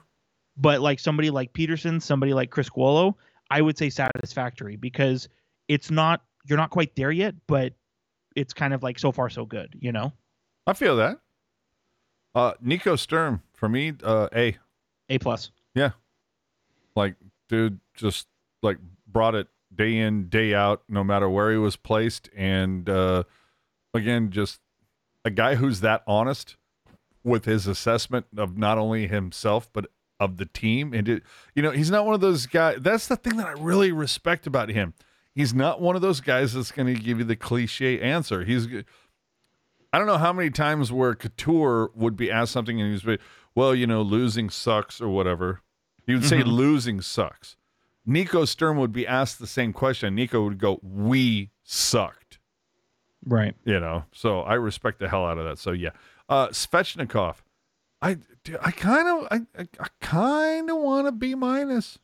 I was thinking the same thing. Yeah, There was- there it- was- there he was a needed more stretch- time. There was a stretch there where maybe a third of the season where I thought he played really well. Mm-hmm. I would say B minus, C plus, B minus. He's kind of in that middle ground. And another big boy, you know, six three, you know. Yeah, two- and, and and I think that's a lot coming from me because I thought that signing was a mistake when it first came down. You're like wrong, Svechnikov. right. Uh, Viel. I, see, I feel like that's an Incomplete. incomplete. Yeah, that's an incomplete. Uh, Zetterlund. Uh, you know. Incomplete. oh, really? See, I would say like C minus, D plus. I just, I mean, I, I that's fair. I think know, that's I don't know, like smaller guy didn't. You know, and like the two goals that he almost got were like waved. you just kind of go, "Oh, this guy is just like the epitome of bad luck. Get him the fuck out of here." Right. All right. Uh, defensively, did I miss anybody at forward? I don't think so. No, I don't believe so. I think I hit them all. Unless you're unless you're counting guys that were traded away. Well, Like no, no, Timo- no. I'm Timo not. No, no. I, I, I, think we're all fine where we know where Timo is. Um, defensively, Matt Benning. I'm, I'm going to tell you, early on in the season, I was not a fan, Same. and I warmed up to him as the season progressed. I would give him a uh, a solid B. I would say C plus. Okay. Uh, Ferraro, dude, I got to say, F. uh, I was going to say D minus, F. but yeah. I mean, tell me something good. And again, I don't want to be mean, but what did he do that was forget good well, or bad? see, and What here's he the thing that, was that pisses me off. This is the thing that pisses me off sometimes when we uh when we offer our honest opinion. So, oh, you're being mean or what? It's like honest and mean are not don't mean the same thing. you know, it's like this is honestly how I feel about it. Other people may feel differently. This is how I feel about it. You're saying Ferraro is an F for you.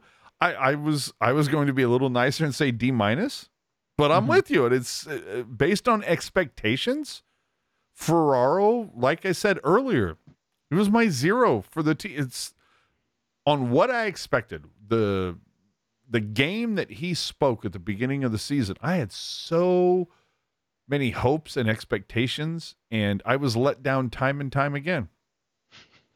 Right. So there we are. Uh, Erik Karlsson. I mean, I, I- A plus. yeah, I was gonna say, I, is is there something above A plus that you can hand out? You know, uh, Knezhov.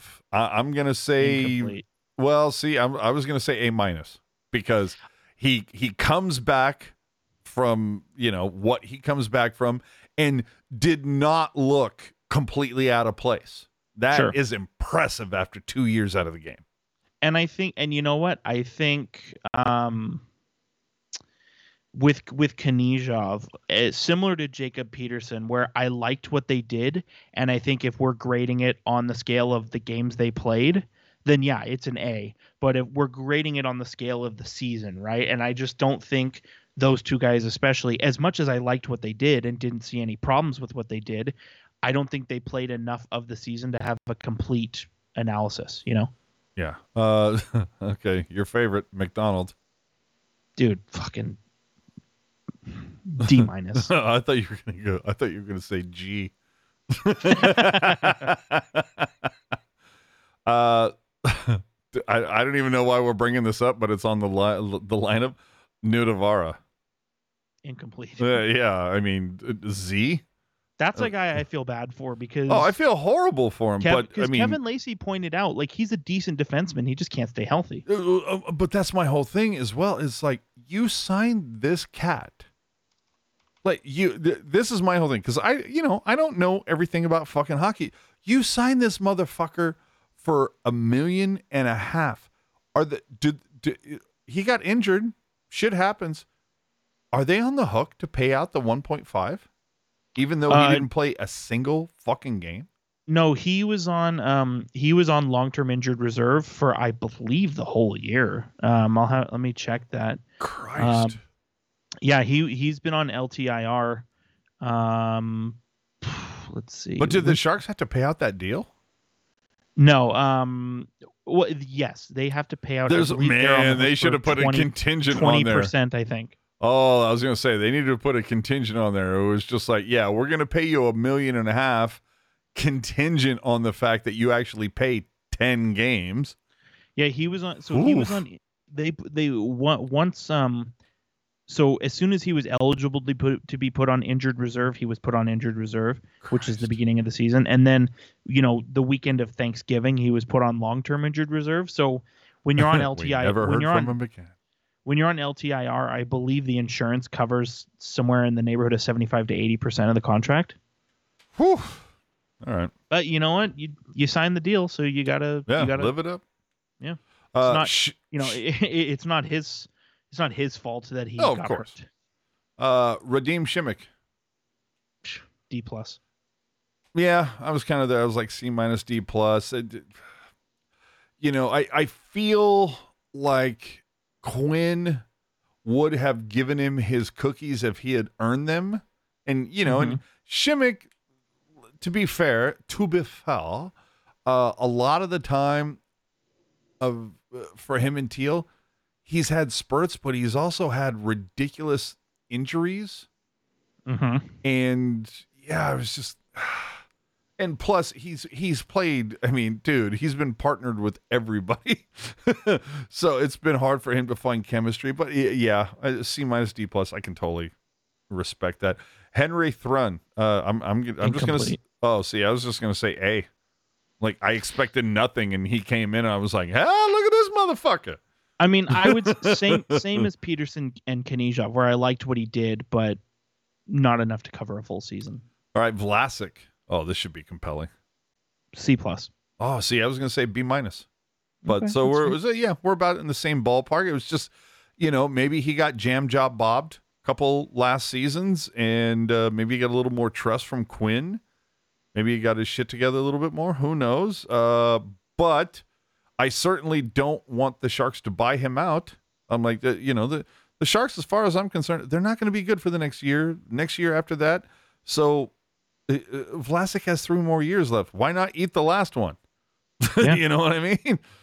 Um, I'm not even going to get into the goaltending because it was fucking horrific. So uh, there you go. Uh, uh, who stays and who goes, my friend? Uh, when we talk about UFAs, you have uh, Johnsson. Uh, to me, I'm like goodbye.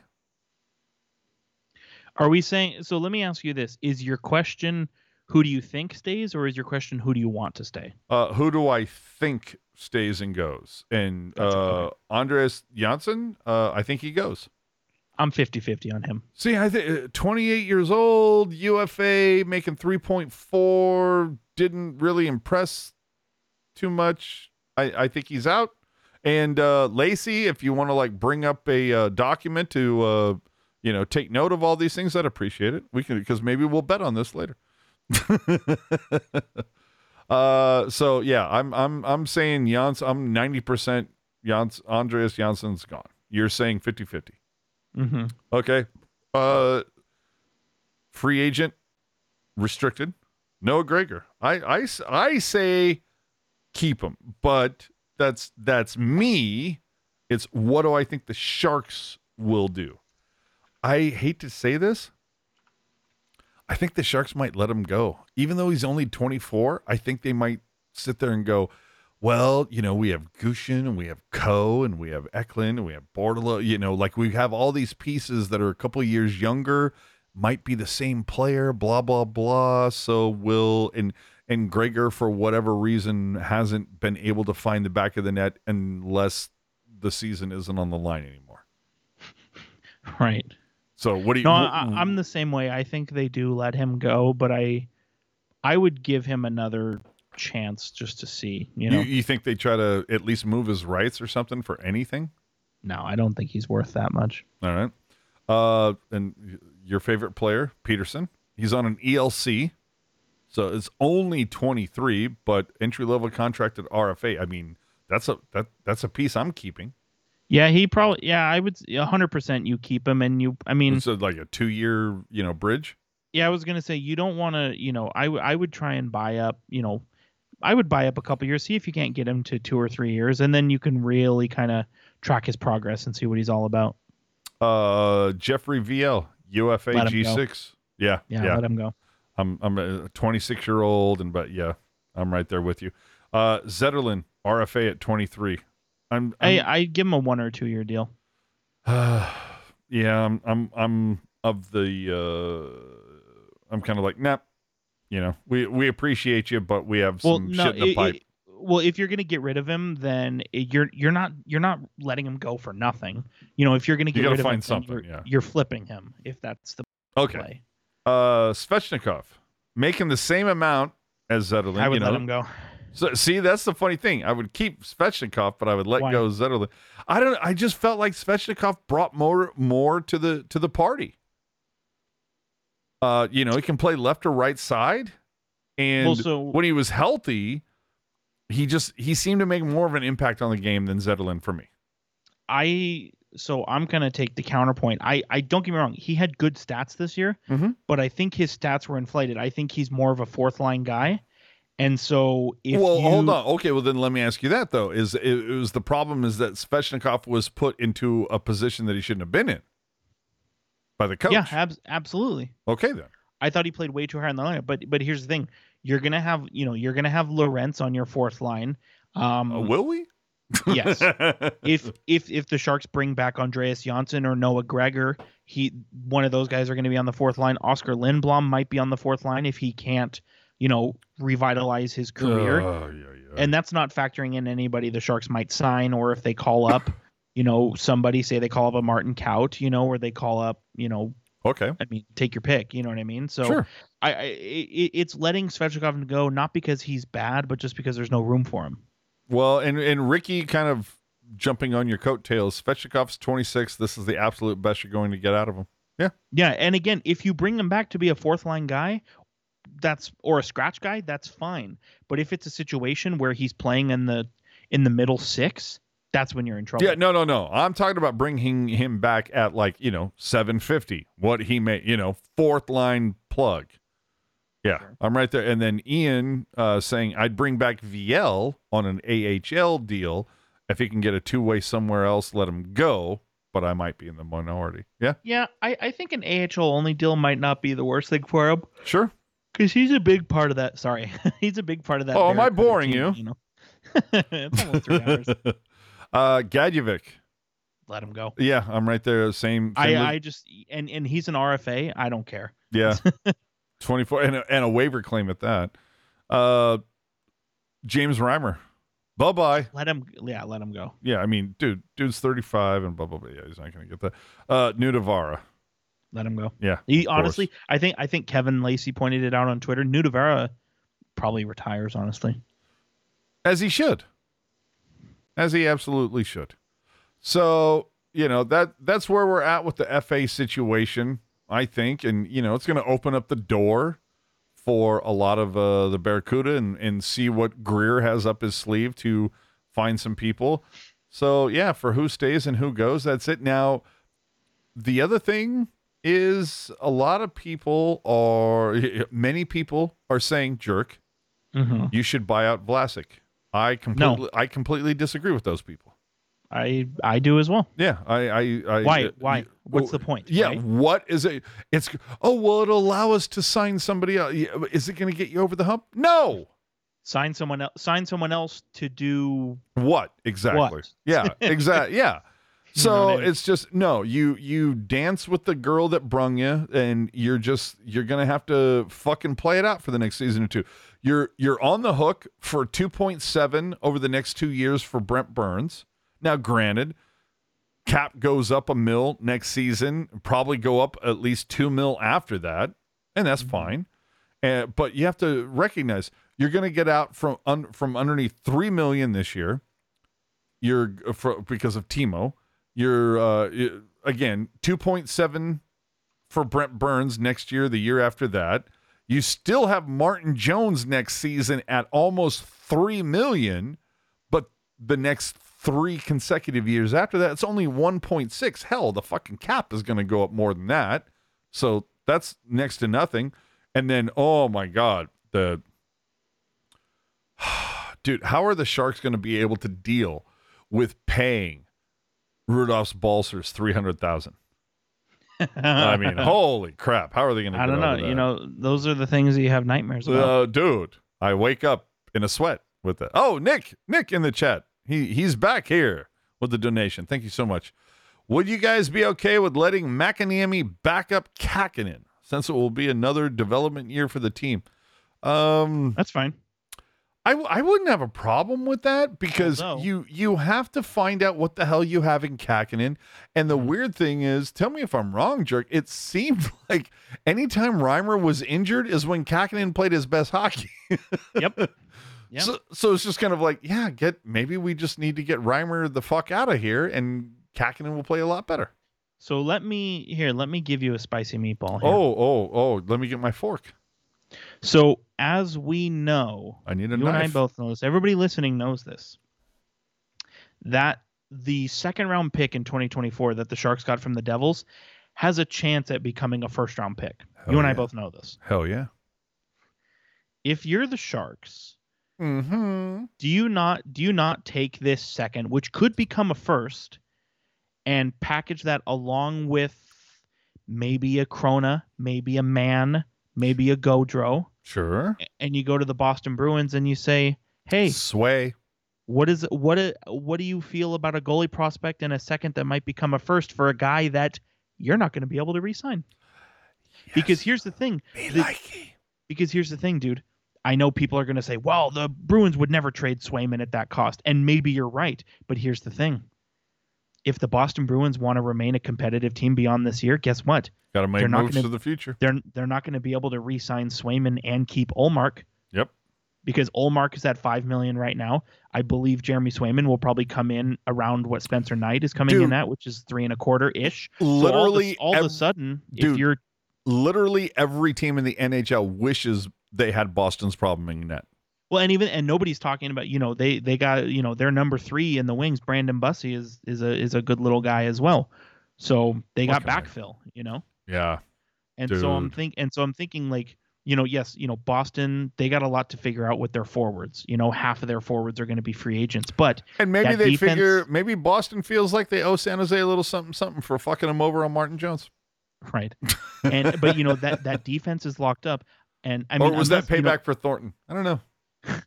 And and and you know what maybe maybe boston you know maybe they really kind of surprise everybody could you imagine Vezina trophy season okay bye-bye Ullmark. honestly Didn't didn't a team do that? Oh, it was Fleury. Chief won the fucking Vezina and they shipped his ass out. and the uh the who the islanders the islanders did that with robin leonard as well God. Robin Leonard, he uh I'm trying to remember. I don't know. I he won the Bill Masterton uh, trophy and he won the William Jennings trophy, which is, you know, best um or I'm sorry, few fewest uh fewest goals allowed. So, you know, and he was nominated for the Vezina. Oh man. Right? Wait, wait, okay. And so what I'm saying is it's not unheard of. Yeah. That's my point. Not at all. and, and I'm sorry to interrupt, but we, dude, we're We 10 don't have to do minutes. anything. It's our network. I know, but we're 10 minutes away from three hours, and good lord, we're still not close to being done. And and yes, I I would I I do feel compelled to point out that I did say nobody is talking about Brandon Bussi. Kevin is because Kevin Kevin knows things. Kevin, Kevin will be the first person to tell you he's talked about something. and, but you know what? Kevin Kevin has receipts. he, he's got. I I can't tell you how many times you know I will discover What- some Is it Kevin Lacey 22 at Twitter? Yeah. Or on Twitter? There you go. He I will can't tell you- he will let a motherfucker know. I can't tell you how many times I've like you know discovered a player and I'm like, "Hmm, I wonder if Kevin has said anything about this guy." Hey, you pull up a tweet from two years ago, and Kevin so motherfucker. Yeah, pretty much. So, well, I mean, uh, on the prospect side of it, I mean, it's, I mean, it's fine, I suppose. It's it's certainly better than it was, you know, years ago under the Wilson regime. mhm. But I mean, if we're gonna talk, you know, the, your number, you, you know, numero uno, it's it's Eklund. Mhm. Uh, the, the athletic uh, second, Mukhamadullin. Mhm. So obviously your top uh, defensive prospect. Uh, how are you feeling about Bystedt? I know Mark is a big Bystedt fan. Truthfully, I haven't watched him enough to have a good opinion, but from what I've heard, he's working his way into being, you know, one of the more notable and impressive pieces of the Sharks prospect pool. Okay. So I think like you look at like think about what the Sharks do every year, right? The you know they have the rookie tournament, or I'm sorry, the the prospect scrimmage, sure. and then you ha- and then you have the rookie face off with all the you know all the American Southwest teams. So I think those two, you know, those two events, the prospect scrimmage and the rookie face off, are going to be, you know, I think those are going to be real big moments to kind of see what the Sharks have to offer because, you know, as we've talked about, the Sharks have accumulated.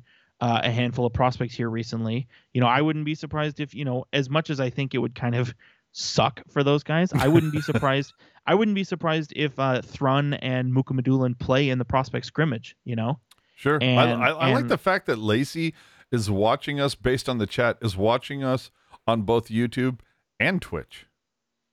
Dude, Well, that's, you know, you that's, just gotta boost those numbers. dude. Yeah. dude. boost those numbers. Love it.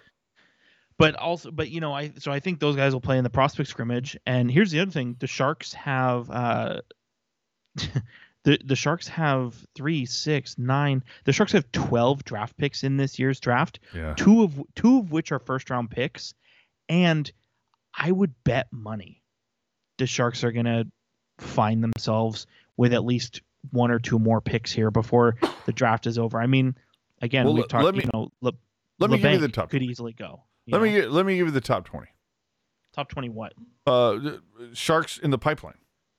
Twenty? Jeez. Okay. Yeah. So Eklund, you thinking he may? And, and, and again, we're gonna bang through this. Eklund makes the roster for the Sharks next season. Yes. Uh, Mukhamadullin. But No. Kuda or Sharks? Okay. Barracuda. Yeah, I was gonna say I'm gonna give you the option: Sharks, Kuda, or other. Okay. So Mukhamadullin, you say Kuda. Bystedt, Uh, other Bordeleau, Sharks. Lund, Cam Lund, Other. Havelid, Matthias, Mm. Oh man. Other Henry Thrun, Sharks to start. oh, nice. I like that. Gushchin, Barracuda to start. Robins, Barracuda to start.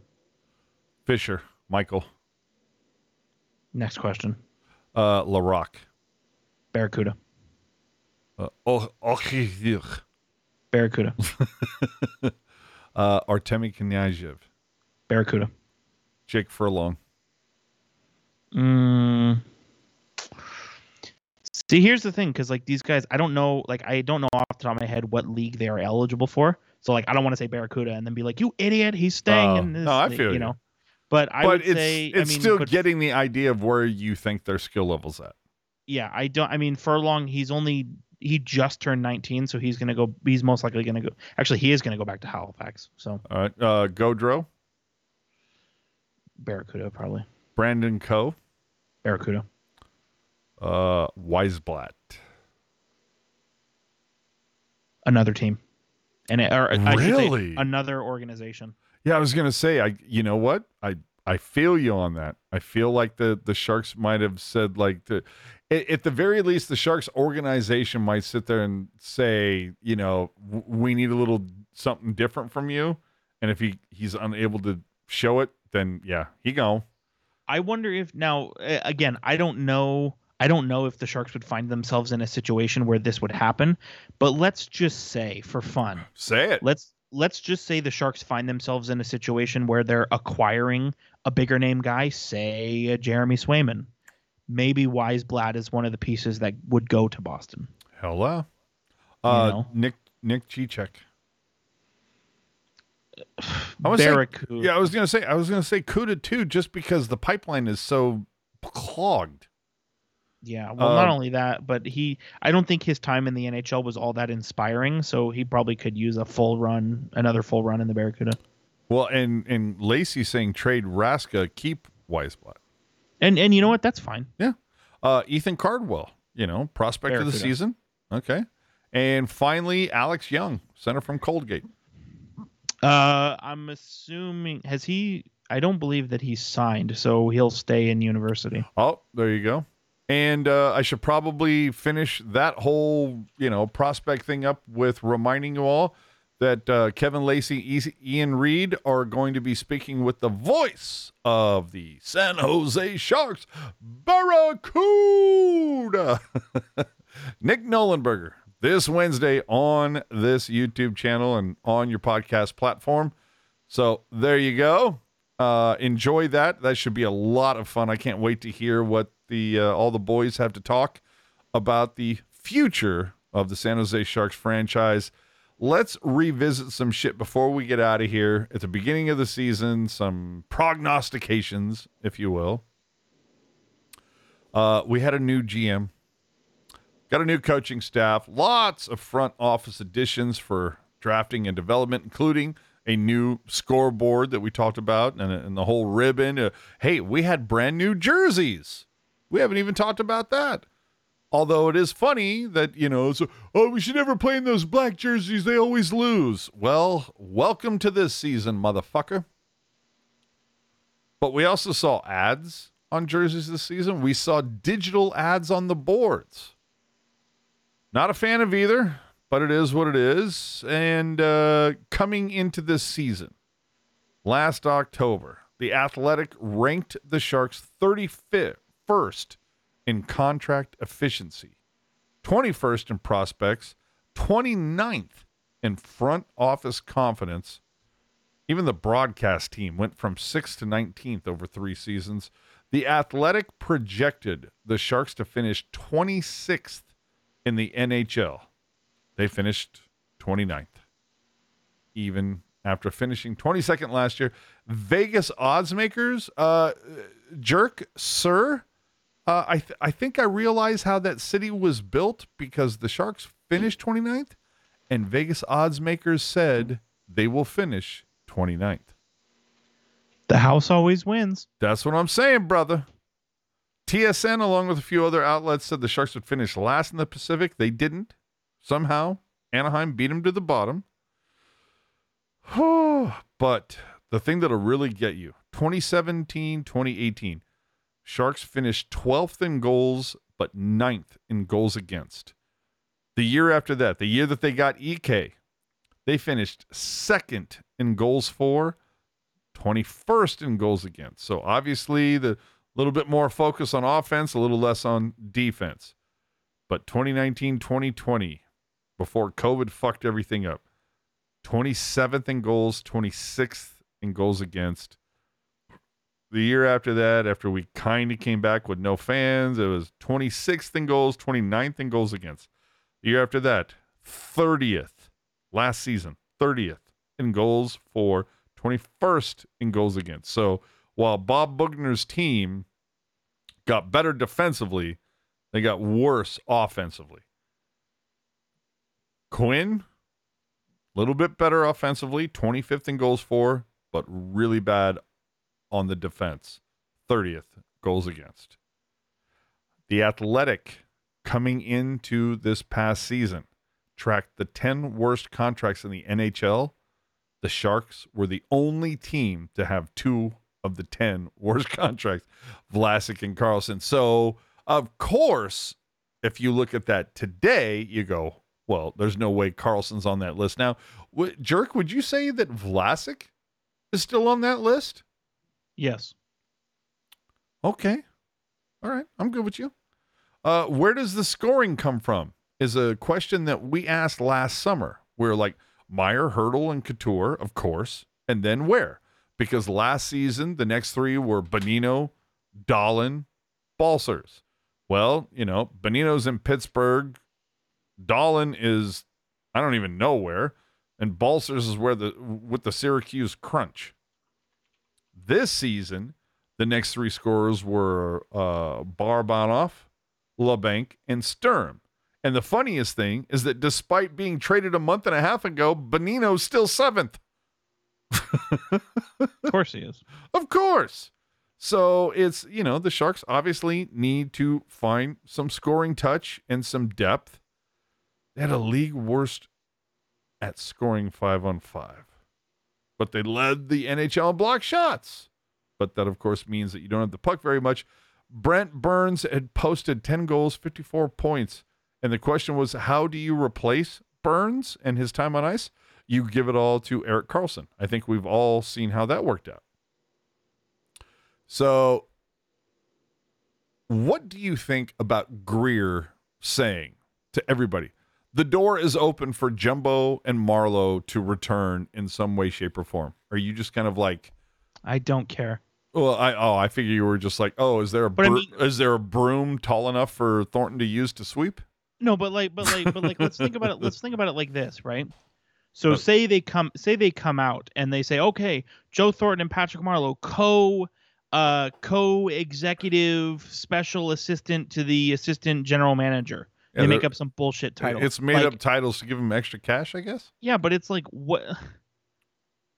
Yeah, it makes. What are they no doing? sense. Yeah, Right, like you know, even like you know, dude, the- go full the- office space, dude. What is it that you say you do here? Right. It's like I don't I don't care because it doesn't impact the what are they gonna do? They say, well, you know, that uh That You know, fucking guy over there. that you know that you know that Ad, that Adam Raska, you know, you gotta trade him. Like, oh, okay, cool. Like they're just advisors, right? Like Yeah. You know, who cares? It's it- they're like talking heads.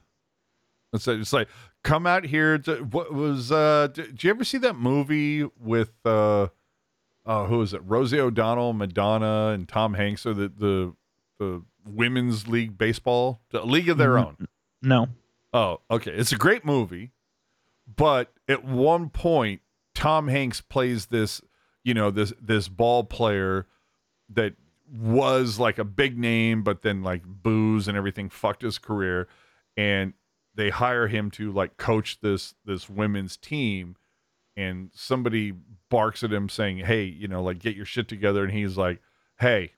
It's been real made really clear to me what I'm supposed to do here you know it's my name i like jump i get off off the bench i wave my little hat in the air and then i get paid you know and i feel like that might kind of be a little bit of the same for for thornton and marleau it's like hey i show up i wave at the camera and then the check clears Mm-hmm.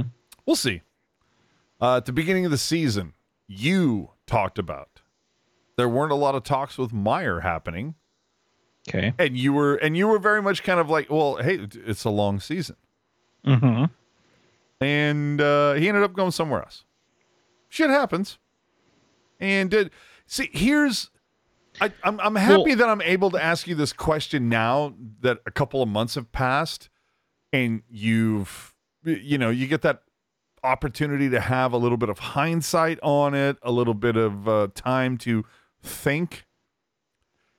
You said if the Sharks trade Meier, they're going to spend the next 10 years looking for the next Timo Meier, Mm-hmm. which I think is a completely valid thing to say. But does it carry that much weight when you know that the first five years of those 10 years that they're looking for the next Meier, that the Sharks probably aren't going to be competitive? You know what I mean? I get what you're trying to say, but here's the thing. You know, you know what makes you competitive? Having a Better player like. Timo Meier. All right. Solid point. Uh, we also asked at the beginning of the last season, I can mean, Car- can guy, guys, guy scored 40 goals this year. Those guys don't fall off trees. they don't? You know, if there was a 40 goal scorer tree somewhere, like you know, every Oh, team dude. would have them. Uh, who, oh my god, who's the goalie for uh, Nashville with the, UC the Saros. yeah? No, no, no. The the meme of him like beating the crap out of a Oh, tree. Pekka Rinne. Yeah, that's what somebody needs to redo that where he just keeps beating on a tree and it's like you just see like players falling out that are like in, in, like McDavid falls out, Draisaitl falls. Out. You know what I mean? Um, can Karlsson stay healthy for an entire season? I think he proved that to be uh, an emphatic yes. Yeah, Uh, I mean, first, um, what first full season since I think 2015, 2016. Yeah. Uh, yeah, 20, 2015, 16 was the last full season he had, and uh, not for nothing. Oh, whip it out. Uh, do you happen to know that the last time he played a full season, he was second in Norris voting? nice. It's going to be real great when he's first this year. Oh. Uh, Kähkönen. Could Kähkönen take the number one spot? I don't know that he did. In in And a the- way, he Well, well, he did. almost. I mean, I could say that he did, but because his competition lowered the bar. well because here. But here's the thing, though, dude. Oh, okay. Uh, whip it out. Say it, because I'll be right back. Here, here's the thing to keep in mind for for the perspective of the Sharks. You know, being being a number one goalie doesn't mean having good stats. Being a number one goalie means playing the most minutes, right? And so you look at the stats. Reimer played when you break it down to minutes, right?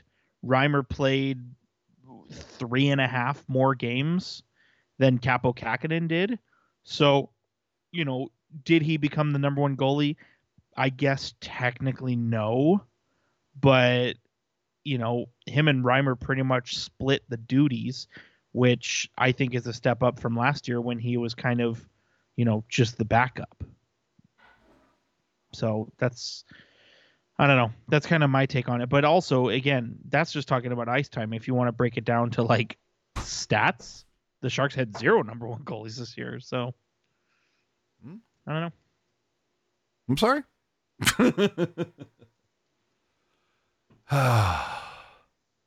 Will the Sharks be able to produce more offense this season?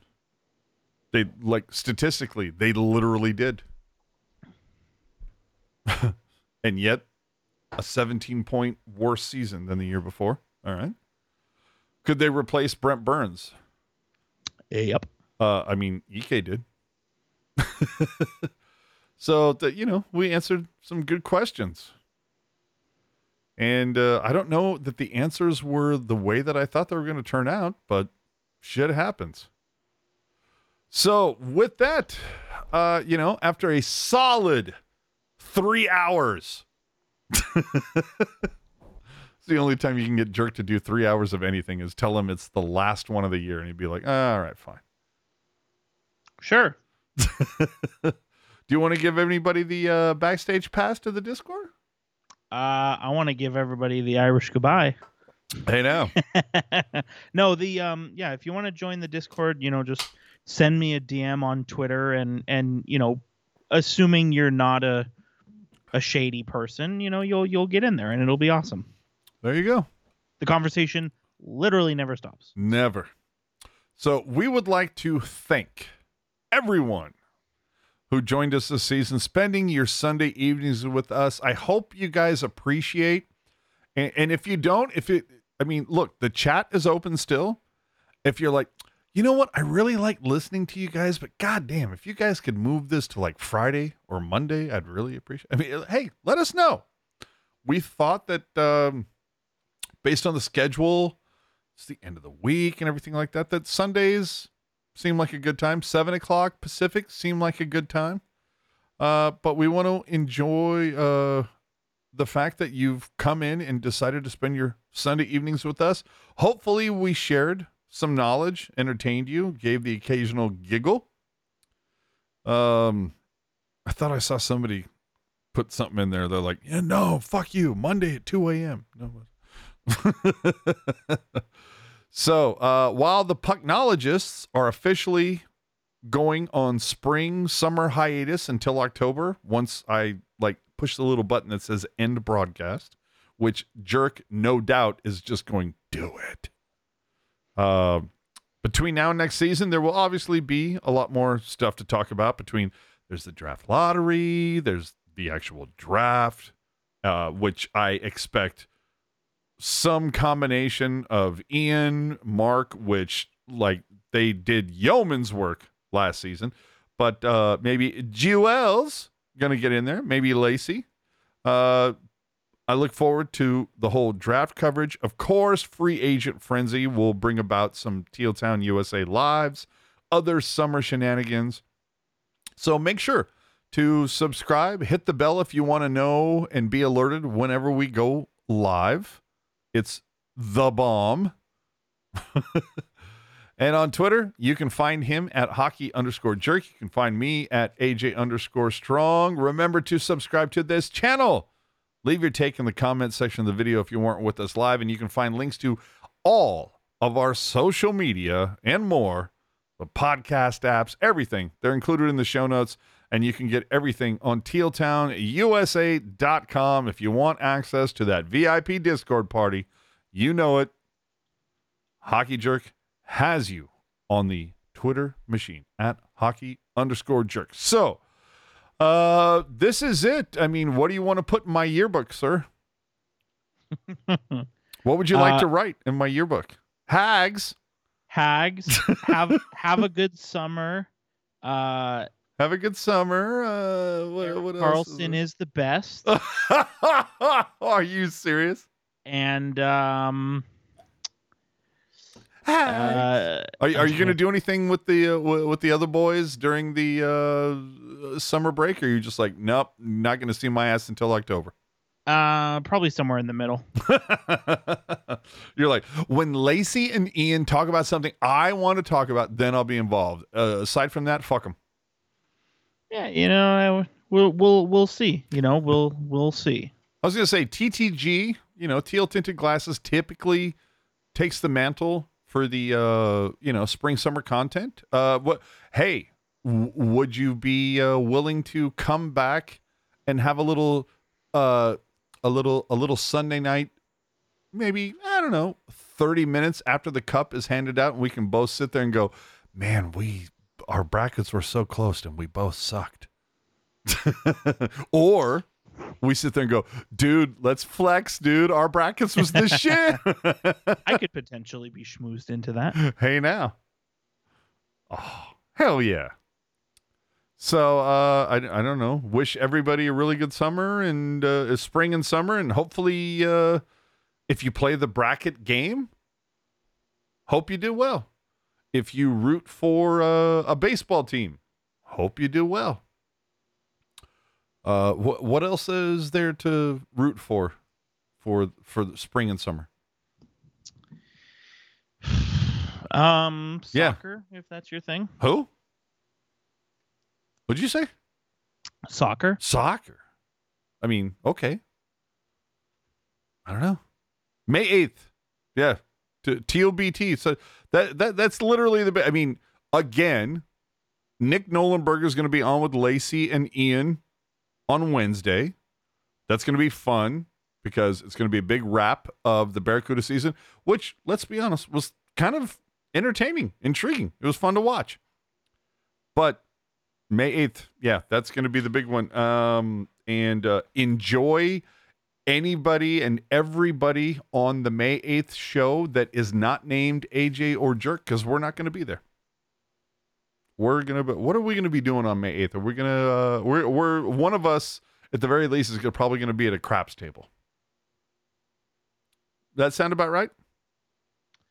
Um, yeah, you know, I, I, I might have to, uh, I might have to get after a little bit. Hey, yeah. so with that, uh, man, I'm taking too long to get out of here because it's our last one. I know we're not going to be talking to these people for like six months. So we, Unless you join the Discord. oh yeah, Discord. and and it's already you know some of the the regulars in there you know have already uh committed to ensuring that the entertainment um will continue during the summer Nice. Solid. And there there's a shit ton of memes that really for some reason spend way too much time making fun of me, but that's okay. I'm a big boy. I can deal with it. i'm i'm seriously considering it's funny you mentioned that i'm considering Are you going to open up another channel it's like AJ memes only? no no no i was thinking about doing like a doing like a not maybe not a channel but like a thread off of like the the the channel that it drops you into when you join the server like doing like a spin-off thread that's just like all the all of like the discord lore? Because because dude there's a lot of stuff in there where like out of con out of context it's like like like if i were to say like if i were to say to you believe right now would you know what that means? I think it has something to do with Justin Bieber. oh okay so yes that you're not technically wrong but believe it's a thing just out of context you're like what the hell does that mean? But i guarantee you the regulars in the discord are going to start popping off in the chat as soon as i said the word believe you just got to give it however much time it takes Okay, but that's that the whole thing. You them. literally said the word to me. I told you what I what it meant to me. right no and, and, so why are you going to roast me because of what I said? No, no, no. It's no, it's not. No, no, no, no, no, no. It's not a roast. It's saying, hey, you know, the Discord server has kind of, you know, it's Are kind you- of got its own personality. oh, it does. Lacey, are you fucking serious? Pucknologist one, no spaces, no capitals, and that's the number. Yeah. Oh, again, you know what? That's a good sign off. Uh, if you you want to join our playoff bracket, Twitter, Tealtown USA, it's the pin tweet. You can go hit it up there. Get into our NHL bracket challenge. The password Pucknologist one. There's no capitals, right? No, no capitals, no spaces, All right. So Pucknologist. number one. Yeah. Pucknologist number one. There you go. That's your. Uh, how many uh, folks we got in there? Last time I looked, it was uh, somewhere in the 20s, maybe? Uh, forty-one. Oh, love it. Love it. So get, and your, and get, the your, pi- it, get your picks in. and you you have so obviously it's gonna lock uh let me see it looks like it's gonna lock um after all of the game ones have been completed so that would be wednesday the 19th at midnight eastern i'm assuming Fuck, I would have thought it would have locked as soon as the puck drops for the very first game. that's what i would thought i would think too but i mean Huh. if you if you say you know if you say Oh, really? Did Ian hit this shit last year? he did yeah he said colorado over tampa Oh, did yeah, but I remember Lacey like breaking his arm to pat his own back last year too. He he Well, made a so- pick. Well i said i had colorado tampa in the final as well but i said tampa was going to win Oh, there you go. Yo, yeah, I remember putting you uh, out in front of uh, Amalie Arena. Yeah. All right. So, uh, thank you so much for joining us every sp- sending sending. No, no, no. Thank you so much for spending your Sunday nights with us. We definitely. How much do you appreciate that? That you know, hey, for the longest time, Jerk has somewhere to go on a Sunday evening. no you know what it is you know It's it fun to is- look forward to, right? no it, it totally is because it's like again i you know you and i kind of look at ourselves the same way right it's like just these These Slap guys who just and- for- yeah, for some reason you know log onto the internet and just talk and and you know just for some reason- babble, babble. right and for some reason you know that's it's really compelling to a lot of people which is it's awesome you know our it's- apologies. it's- but no it, it's kind of cool it's in, in an appreciative way where it's like man like you know like uh, not not to say that we're changing lives or anything but like we you know have a pot where like we have a positive effect on other you know on other people a, a quick example is you know there have been I, I've seen multiple messages where it's, you know, again, going back to our Discord server, somebody in the Discord will say, like, hey, I was having a crappy day. You guys were making me laugh my ass off. And I'm like, that's what we're going for, you know? Well, dude, imagine the disinformation that we could actually destroy if this was streamed daily on the San Jose Sharks fan Facebook page. Oh my lord, the disinformation, misinformation that we could take care of. Oh, so thank you so much for listening. Have a fantastic playoff. I hope your bracket wins. Have a, an incredible off season. Enjoy your spring and summer. Uh, get the get the beach bod that you've always wanted. Get the uh, the mental stability from going out and just breathing air and riding the bike and and doing all of the fun things to do during spring and summer concerts, all of that stuff. Uh, I want to say uh, stick taps to Puck Guy, Ian, Jewels, Landy, Dana, Mark, Lacey, everybody who uh, held it together on nights that weren't Sunday. right? Pretty much. yeah. So uh, thanks so much to everybody who uh, held held it down. I know, dude, because Ian, I thought he was going to take a hostage in that last week. he was so tired of talking about this team. So we thank you so much, and uh, good luck on everything during your off season. Until next time, from the bottom of our absolute teal hearts, we say this.